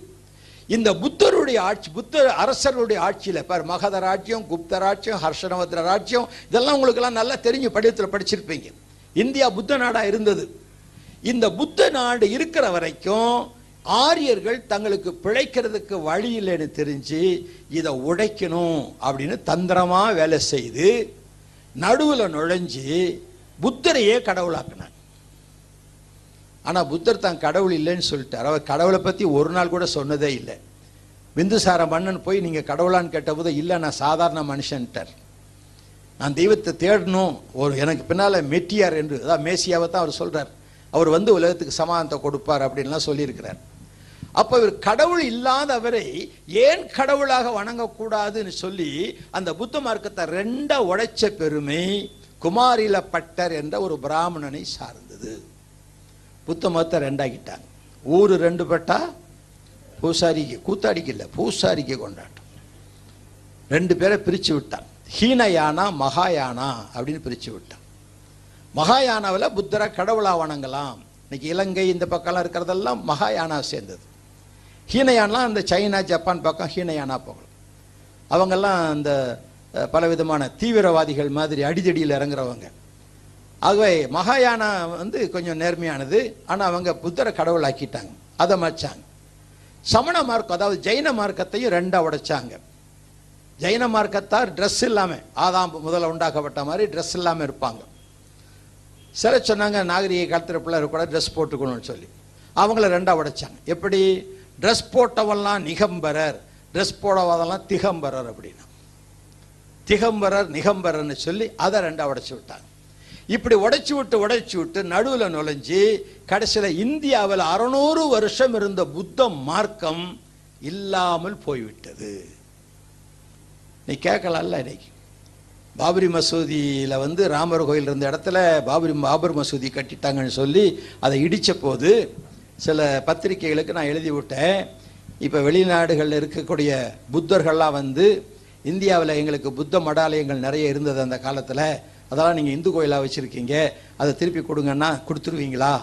கொடுப்பாங்களா இங்கே உள்ளவங்க? அப்படின்னு ஒரு பேப்பர் எழுதி விட்டேன் மெயில் பேப்பரில் மட்டும் வந்தது வேறு எதுலேயுமே வரல. அப்படி அமுக்கிட்டாங்க. அப்போ இன்றைக்கு தந்திரத்தினாலே மதங்களை உடைப்பதும் மக்களை இனம் பிரிப்பதும் கைவந்த கலையாக அவர்கள் செயல்பட்டதனால பயங்கரமான ஒரு சூழ்நிலை. வட இந்தியா முழுவதையும் ஆக்கிரமித்து கொண்டு தென்னிந்தியாவுக்கு வந்தால் சேர சோழ பாண்டியர்கள் கட்டுக்கோப்பாக இருக்கிறாங்க. இவங்களை ஜெயிக்க முடியாது. சண்டை போட்டு ஜெயிக்க முடியும் வட இந்தியா முழுவதும் சண்டை போட்டு ஜெயிச்சாங்க. அடித்து கொண்டு வெட்டி சாய்ச்சாங்க ஆனா தென்னிந்தியாவில் இவங்க மூன்று ராஜாக்களும் ஒற்றுமையா இருந்ததுனால என்ன பண்ணாங்க? இதை எப்படா கெடுக்கிறதுன்னு சண்டைக்கு வராம மிஷினரியா வந்தாங்க. நாங்கெல்லாம் ரொம்ப தெய்வ பக்தி உள்ளவங்க. உங்களுக்காக ஜெபம் பண்ணுறோம் உங்களுக்காக யாகம் நடத்துகிறோம்னு சொல்லி எங்களுக்கு கொஞ்சம் நிலம் கொடுங்க நாங்கள் தனியாக இருந்துக்கிறோம்னு சொல்லி கேட்டுட்டு கடைசியில ராஜாக்களெல்லாம் அங்கே வச்சுட்டு இவன் போய் அரண்மனையில் உட்காந்துக்கிட்டான் அப்படி சேர சோழ பாண்டிய ராஜாக்கள் இன்னைக்கு பெருமையாக சொல்லிக்கிறோமே அவங்க வம்சம் எங்கே இப்போது நான் தான் சேர வம்சத்தில் இருந்தவன் யாராவது சொல்ல முடியுமா இன்னைக்கு? இல்லை. சேர சோழ வம்சமே இல்லாமல் போச்சு. பேர் மாத்திரம் சொல்லிக்கிறோம். சேர நாடு பாண்டிய நாடு சோழ நாடெல்லாம் இருந்தது. சோழ நாடு சோறு உடைத்து இன்னைக்கு படி அரிசி பதினஞ்சு ரூபாய்க்கு விற்கிது அந்த மாதிரி ஆகிப்போச்சு இப்போ. அப்போ அந்த அப்படி ஒன்றுமில்லாமல் தந்திரமான முறையிலே மோற்றி விட்டார்கள். முதல் நூற்றாண்டு காலத்தில் இந்த இந்தியாவுக்குள்ள வந்தது இயேசு கிறிஸ்துவின் சீஷராகிய தோமா என்பவர். இந்த மதங்கள்லாம் பார்த்துட்டு வந்தீங்கன்னா இப்போ கிபி முதல் நூற்றாண்டு கிமு. கிமுவில் மதம் இல்லை. கிமுல இயற்கை கறந்தது வடக்கில் வந்து சனாதன தர்மமாகிய பிராமணிய மார்க்கம் இருந்தது இந்து மதம் இல்லை. கிபியில பார்த்தீங்கன்னாக்க கிபி முதல் நூற்றாண்டிலும் கிமு கடைசி நாட்களிலும் வாழ்ந்தவர் வள்ளுவர். திருவள்ளுவர்னு சொல்றோம் இல்லையா? அவர் பேரை யாருக்கும் தெரியாதுங்க. அவர் பேர் யாருக்குமே தெரியாமல் போச்சு. வள்ளுவன் சொன்னால் கீழ்ச்சாதியான்னு பேர் பறையன்னு பேர். அதான் வள்ளுவன். அவன் பேரை சொல்லி அவனை மாணவகப்படுத்தி ஓட்டிடலாமான்னு பார்த்தாங்க. ஓட்டிட்டாங்க. ஒரு ஆயிரம் ஆண்டுகள் திருக்குறளுக்கு என்னாச்சுன்னே தெரியாது. அப்படி ஆகி போச்சு அவருக்கு உயர்பெயரை மறந்து ஜாதி பெயர் வச்சு கூப்பிட்டாங்க. வள்ளுவன் வள்ளுவன் சொல்லி கடைசியில் நிற்க அவர் மரியாதையாக திருவள்ளுவன் என்று அழைத்து கொண்டிருக்கிறோம். அதனால தான் கலைஞர் கொஞ்ச நாளத்துக்கு முன்னால் அவரை வள்ளுவன் சொன்னாவே நல்லதில்லை ஐயான்னு கூப்பிடணுன்னார் மரியாதையாக கூப்பிட்டா ஐயர்னு கூப்பிட்டா பிராமணன் தன்னை சொல்லிடுவான்னு சொல்லிட்டு ஐயன் அப்படின்னு கூப்பிடணும் அப்படின்னார். அப்போ இன்றைக்கு ச- சரித்திர பிரகாரமாக பார்த்தீங்கன்னாக்க ரெண்டாவது நூற்றாண்டு மூன்றாம் நூற்றாண்டில் ஆழ்வார்கள். அவங்களும் திராவிடர். வள்ளுவரும் திராவிடர். ரெண்டாம் மூன்றாம் நூலில் இருந்தவங்க ஆழ்வார்கள். அவங்களும் திரா இவர்களெல்லாம் உயிர்த்தெழுந்த ஒரு தெய்வத்தை குறித்து பாடியிருக்கிறாங்க. நீங்க திருப்பாவை திருவம்பாவை இந்த மாதிரி பாடலாம் பார்த்தீங்கன்னா எழுந்தருள்வாயே எழுந்தருள்வாயேன்னு முடியும் எல்லாம். உயிர்த்தெழுதலை பற்றி பாடினவர்கள். அநேக மக்கள் போய் இந்த சுடுகாட்டில் இருந்து பாடுவாங்க. ஏன்னா மறித்த ஒரு தேவன் எழும்பிட்டார்னு சொல்லி சுடுகாட்டில் போய் அப்படிப்பட்டவங்களுக்கெல்லாம் இவங்க ஆழ்வார் என்ன பேர் ஒட்டு பேர் வச்சாங்க? பேயாழ்வார் பூதத்தாழ்வார். இப்படிலாம் பேர் வச்சாங்க. என்ன சுடுகாட்டில் இருக்கிறாங்களே அதனால இப்படி பேர் வச்சாங்க. பேயாழ்வார் பூதத்தாழ்வார் பேர் வச்சு அவங்கெல்லாம் பேய் பிடிச்சவங்கன்னு சொல்லிட்டாங்க. இவங்க உயிர்த்தெழுந்த ஆண்டவர் பற்றி நான்கு ஐந்து நூற்றாண்டில் பக்தி எழுச்சி ஏற்பட்டது. அப்பதான் முதல் முதலாவது கடவுள் நம்பிக்கையுடைய மக்கள் நமது தமிழ்நாட்டில் சேர சோழ பாண்டிய நாட்டில் பக்தி எழுச்சி ஏற்பட்டது. ஆறாம் நூற்றாண்டில் சைவம் என்ற ஒரு அமைப்பு ஏற்பட்டது. சைவம் ஒரு அமைப்பு. எதன் அடிப்படையிலே சைவம் அமைந்திருக்கிறது? இப்போ சைவம் என்பது கிபி ஆறாம் நூற்றாண்டிலே அமைக்கப்பட்ட அமைப்பு. கிமுவில் இல்லை. அப்ப கிபியில் அமைக்கப்பட்டிருக்க வேண்டுமானால் எந்த அடிப்படையை வைத்து அமைத்திருக்கிறார்கள்? நீங்க நல்லா படித்த தமிழ் புலவர்கள்ட்ட போய் கேட்டு பாருங்க. பாண்டித்ய பெற்றோர்கிட்ட சைவத்தில் கடவுளுக்கு உருவம் இல்லை. அதனால தான் சுயம்புன்னு சொல்லுவாங்க. சுயம்பு தானாக இருக்கிறவர். ஒரு கல்லை நட்டி அந்த கல்லுக்கு வடிவம் கூட கிடையாது. சும்மா ஒரு கல்லை நட்டினாங்கன்னா அது சுயம்பு. அது ஷேப் பண்ண வேண்டிய அவசியம் இல்லை. ஒரு கல்லை நட்டினா சுயம்பு. அந்த கல் எதை குறிக்கிறது? இறைவன் இருக்கும் இடம். இது யார் உண்டாக்குனது? பழைய ஏற்பாட்டில் பார்த்தீங்கன்னா யாக்கோபு என்ற மனிதன் பிரயாணமாக போகும்போது ராத்திரி நேரத்தில் தூக்கம் வந்துருச்சு. காட்டுக்குள்ளே படுத்தாரு. தூக்கம் வரல அவருக்கு. ஏன்னா தலையணை கொண்டு போகலை. நமக்கெல்லாம் தலையணை இல்லைன்னா தூக்கம் வராது இல்லையா? தலையணை கிடைக்கலன்னா அட்லீஸ்ட் கையவாது வச்சுட்டு அது மேலே எப்படி? அதனால தான் இந்த இடத்துல நல்ல மசில் வச்சுருக்கிறார். ஆண்டவருக்கு ஸ்தோத்திரம். பாருங்கள் மெத்து மெத்துன்னு வச்சுருக்கிறார். அதுலையாவது வச்சு படுத்துக்குவோம். இவர் என்ன பண்ணாரு? ஒரு கல் கடந்தது அதை இழுத்து அது மேலே தலையை வச்சுக்கிட்டு படுத்தார். ராத்திரி சொப்பனம் பார்த்தார். தேவன் வானத்தில் நிற்கிறதையும் தேவதூதர்கள் கீழே இருந்து மேலே போகிறதையும் மேலேருந்து கீழே வரதையும் பார்த்து காலில் எந்திரிச்சு அப்படி அப்பா இது ஆண்டவன் இருக்கிற இடம்னு சொல்லி அதுக்கு அடையாளமாக தன் தலையின் கீழ் வைத்திருந்த கல்லை எடுத்து நட்டி அதை அடையாளம் தெரியணுன்றதுக்காக எண்ணெயை ஊற்றி இது கோயில் சொல்லிட்டு போயிட்டார். இது தேவனுடைய கோயில். இதாங்க சுயம்புலிங்கம் உண்டானது கதை. சுயம்புலிங்கன்னு ஒரு கல்லை நட்டிட்டு சுயம்புலிங்கம் அப்படின்னா அது யார் நட்ட கல்? குறிக்கல் தெய்வன் இருக்கும் இடத்தை குறிப்பதற்காக நட்டு வைத்த கல் குறிக்கல் ஆக சுயம்பு என்று சொல்லக்கூடிய அந்த இதுதான் அன்பு. அந்த இறைவன் அன்பு உள்ளவன். அவர் ரத்தம் சிந்தி சிவந்ததனால சிவந்தோன். இந்த சிவந்தோன் சுருங்கி சிவம். அந்த சிவமும் சுருங்கி சிவ என்றாச்சு. ஏன் சிவந்தார்? ஜனங்களுக்காக தன்னையே பலியாக்கினார். அதனால் ரத்தம் சிந்தினார். அதனால் அவருக்கு சிவம்தோன் என்று பெயர். நீ கூட திடீர்னு கீழே விழுந்துட்டாலும் அடிபட்டா சிவசிவான்னு சொல்லி சரியாக போயிடணும். நம்மளாம் என்ன சொல்லுவோம்? இயேசுவின் ரத்தம் ஜெயம். அவன் சுருக்கி சொல்கிறாங்க அவ்வளோதான் வித்தியாசம். இது நீங்கள் பார்த்தீங்கன்னா ரெண்டும் இந்த ரயில்வே தண்டவாளம் மாதிரி ஒன்றோடு ஒன்று சம்மந்தப்பட்டு போயிட்டே இருக்கும். ரெண்டு ஒன்றுக்கொன்று தொடர்புடையது. எதிலிருந்து எது வந்தது? வரலாற்று நூலை பார்த்தீர்களானா? கிறிஸ்தவ வந்து முதலாவது முதல் நூற்றாண்டில் கிறிஸ்தவம் வந்துருச்சு.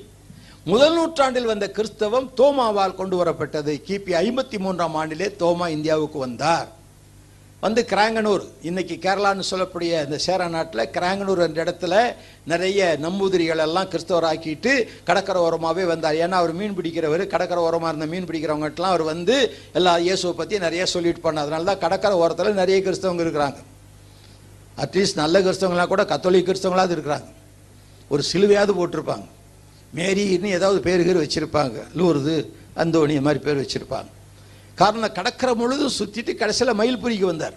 மயில்புரி தான் இன்னைக்கு என்ன ஒரு ஆகிப்போச்சு மயிலாப்பூர்னு சொல்கிறோம் அங்கே வந்து கபால ஸ்தலத்திலே கடவுள் தன்னை பலியாக்கினார்னு கபால ஈஸ்வரன் தம சமஸ்கிருதமும் தமிழும் கலந்த ஒரு கோயிலை கட்டினாங்க. கடைசியில் அது மேலே இன்னைக்கு நிறைய ஒட்டெல்லாம் வச்சு அந்த தாமஸ் கட்டின கோயில் போச்சு. இப்போ கபாலீஸ்வரர் கோயில்னு பேர் அதுக்கு. நம்மலாம் அது இந்து சாமி நினச்சிட்டு இருக்கிறோம். உண்மையாக அது தாமஸ் காலத்தில் கட்டப்பட்டது. மாற்றிட்ட கன்வெர்ட் பண்ணிட்டாங்க. இது இப்போ அந்த தடயத்தை பார்க்கணுமானா எல்லாத்தையும் உடைக்கணும். உடைக்க விடுவாங்களா? விட மாட்டாங்க. தாமஸ் வழியாக வந்த கிறிஸ்தவத்தை ஏற்றுக்கொண்ட மக்கள் உயிர்த்தெழுந்த இயேசுவை ஆழ்வார்கள் பாடினார்கள். திராவிட மக்கள் பாடினார் ஆழ்வார்கள் பிராமணர்கள் அல்ல. திருவள்ளுவர் பிராமணர் அல்ல. பக்தி எழுச்சி ஏற்பட்ட போது ஜாதி கிடையாது. எல்லாரும் வேலையில் வித்தியாசமான வேலை. ஆனால் அங்கே ஜாதி கிடையாது. இவங்கெல்லாம் சேர்ந்து அமைத்த ஒரு அமைப்பு. சமயம் சமயம். சமயம் இல்லை சமயம்னா நேரம். சமயம் சா மை யா இம் சமயம்.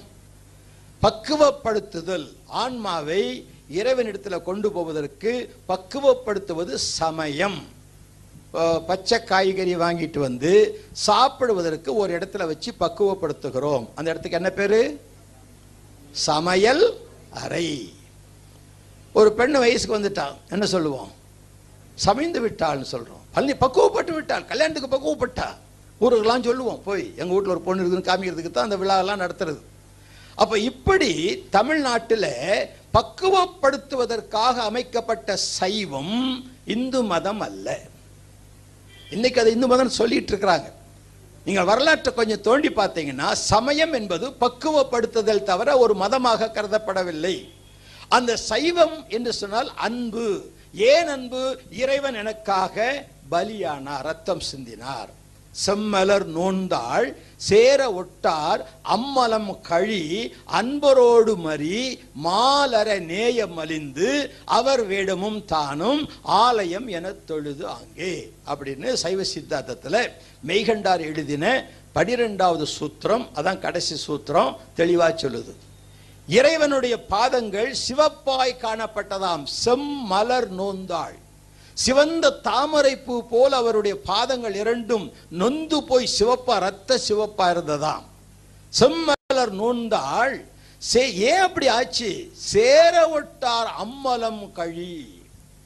என்னையும் இறைவனையும் சேர விடாதபடி தடுத்து நின்ற பாவத்தை அவர் வலிய போய் தழுவி கொண்டாராம். அதனால ரத்தம் சிந்த வேண்டி இருந்தது அவ அவ அன்பரோடு மறி அப்படிப்பட்ட அன்பு நிறைந்த ஆண்டவனோடு மறி நீ இணைந்தால்.